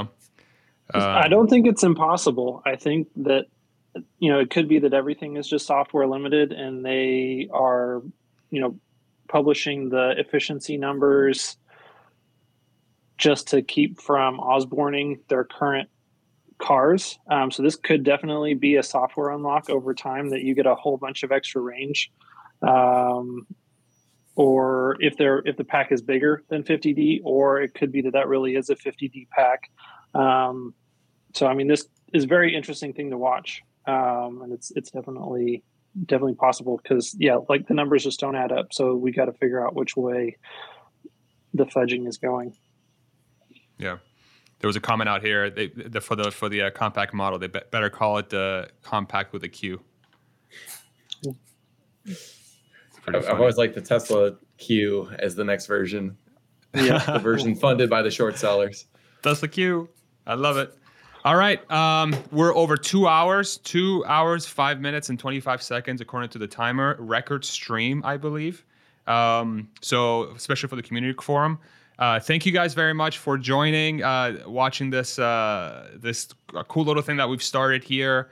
Um, if you'd like to be part of the discussions, we uh, we right now we have it so that the, our Patreons and our folks that join the uh, community through YouTube um, essentially have the ability for us to sit down on Fridays and have discussions uh, with y'all.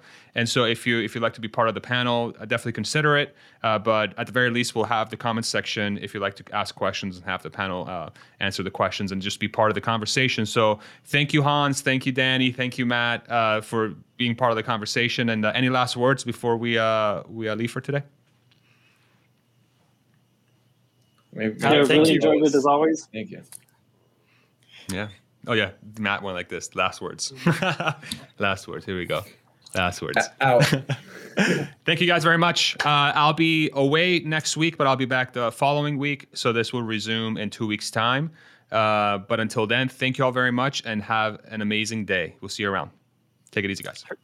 Travel safe.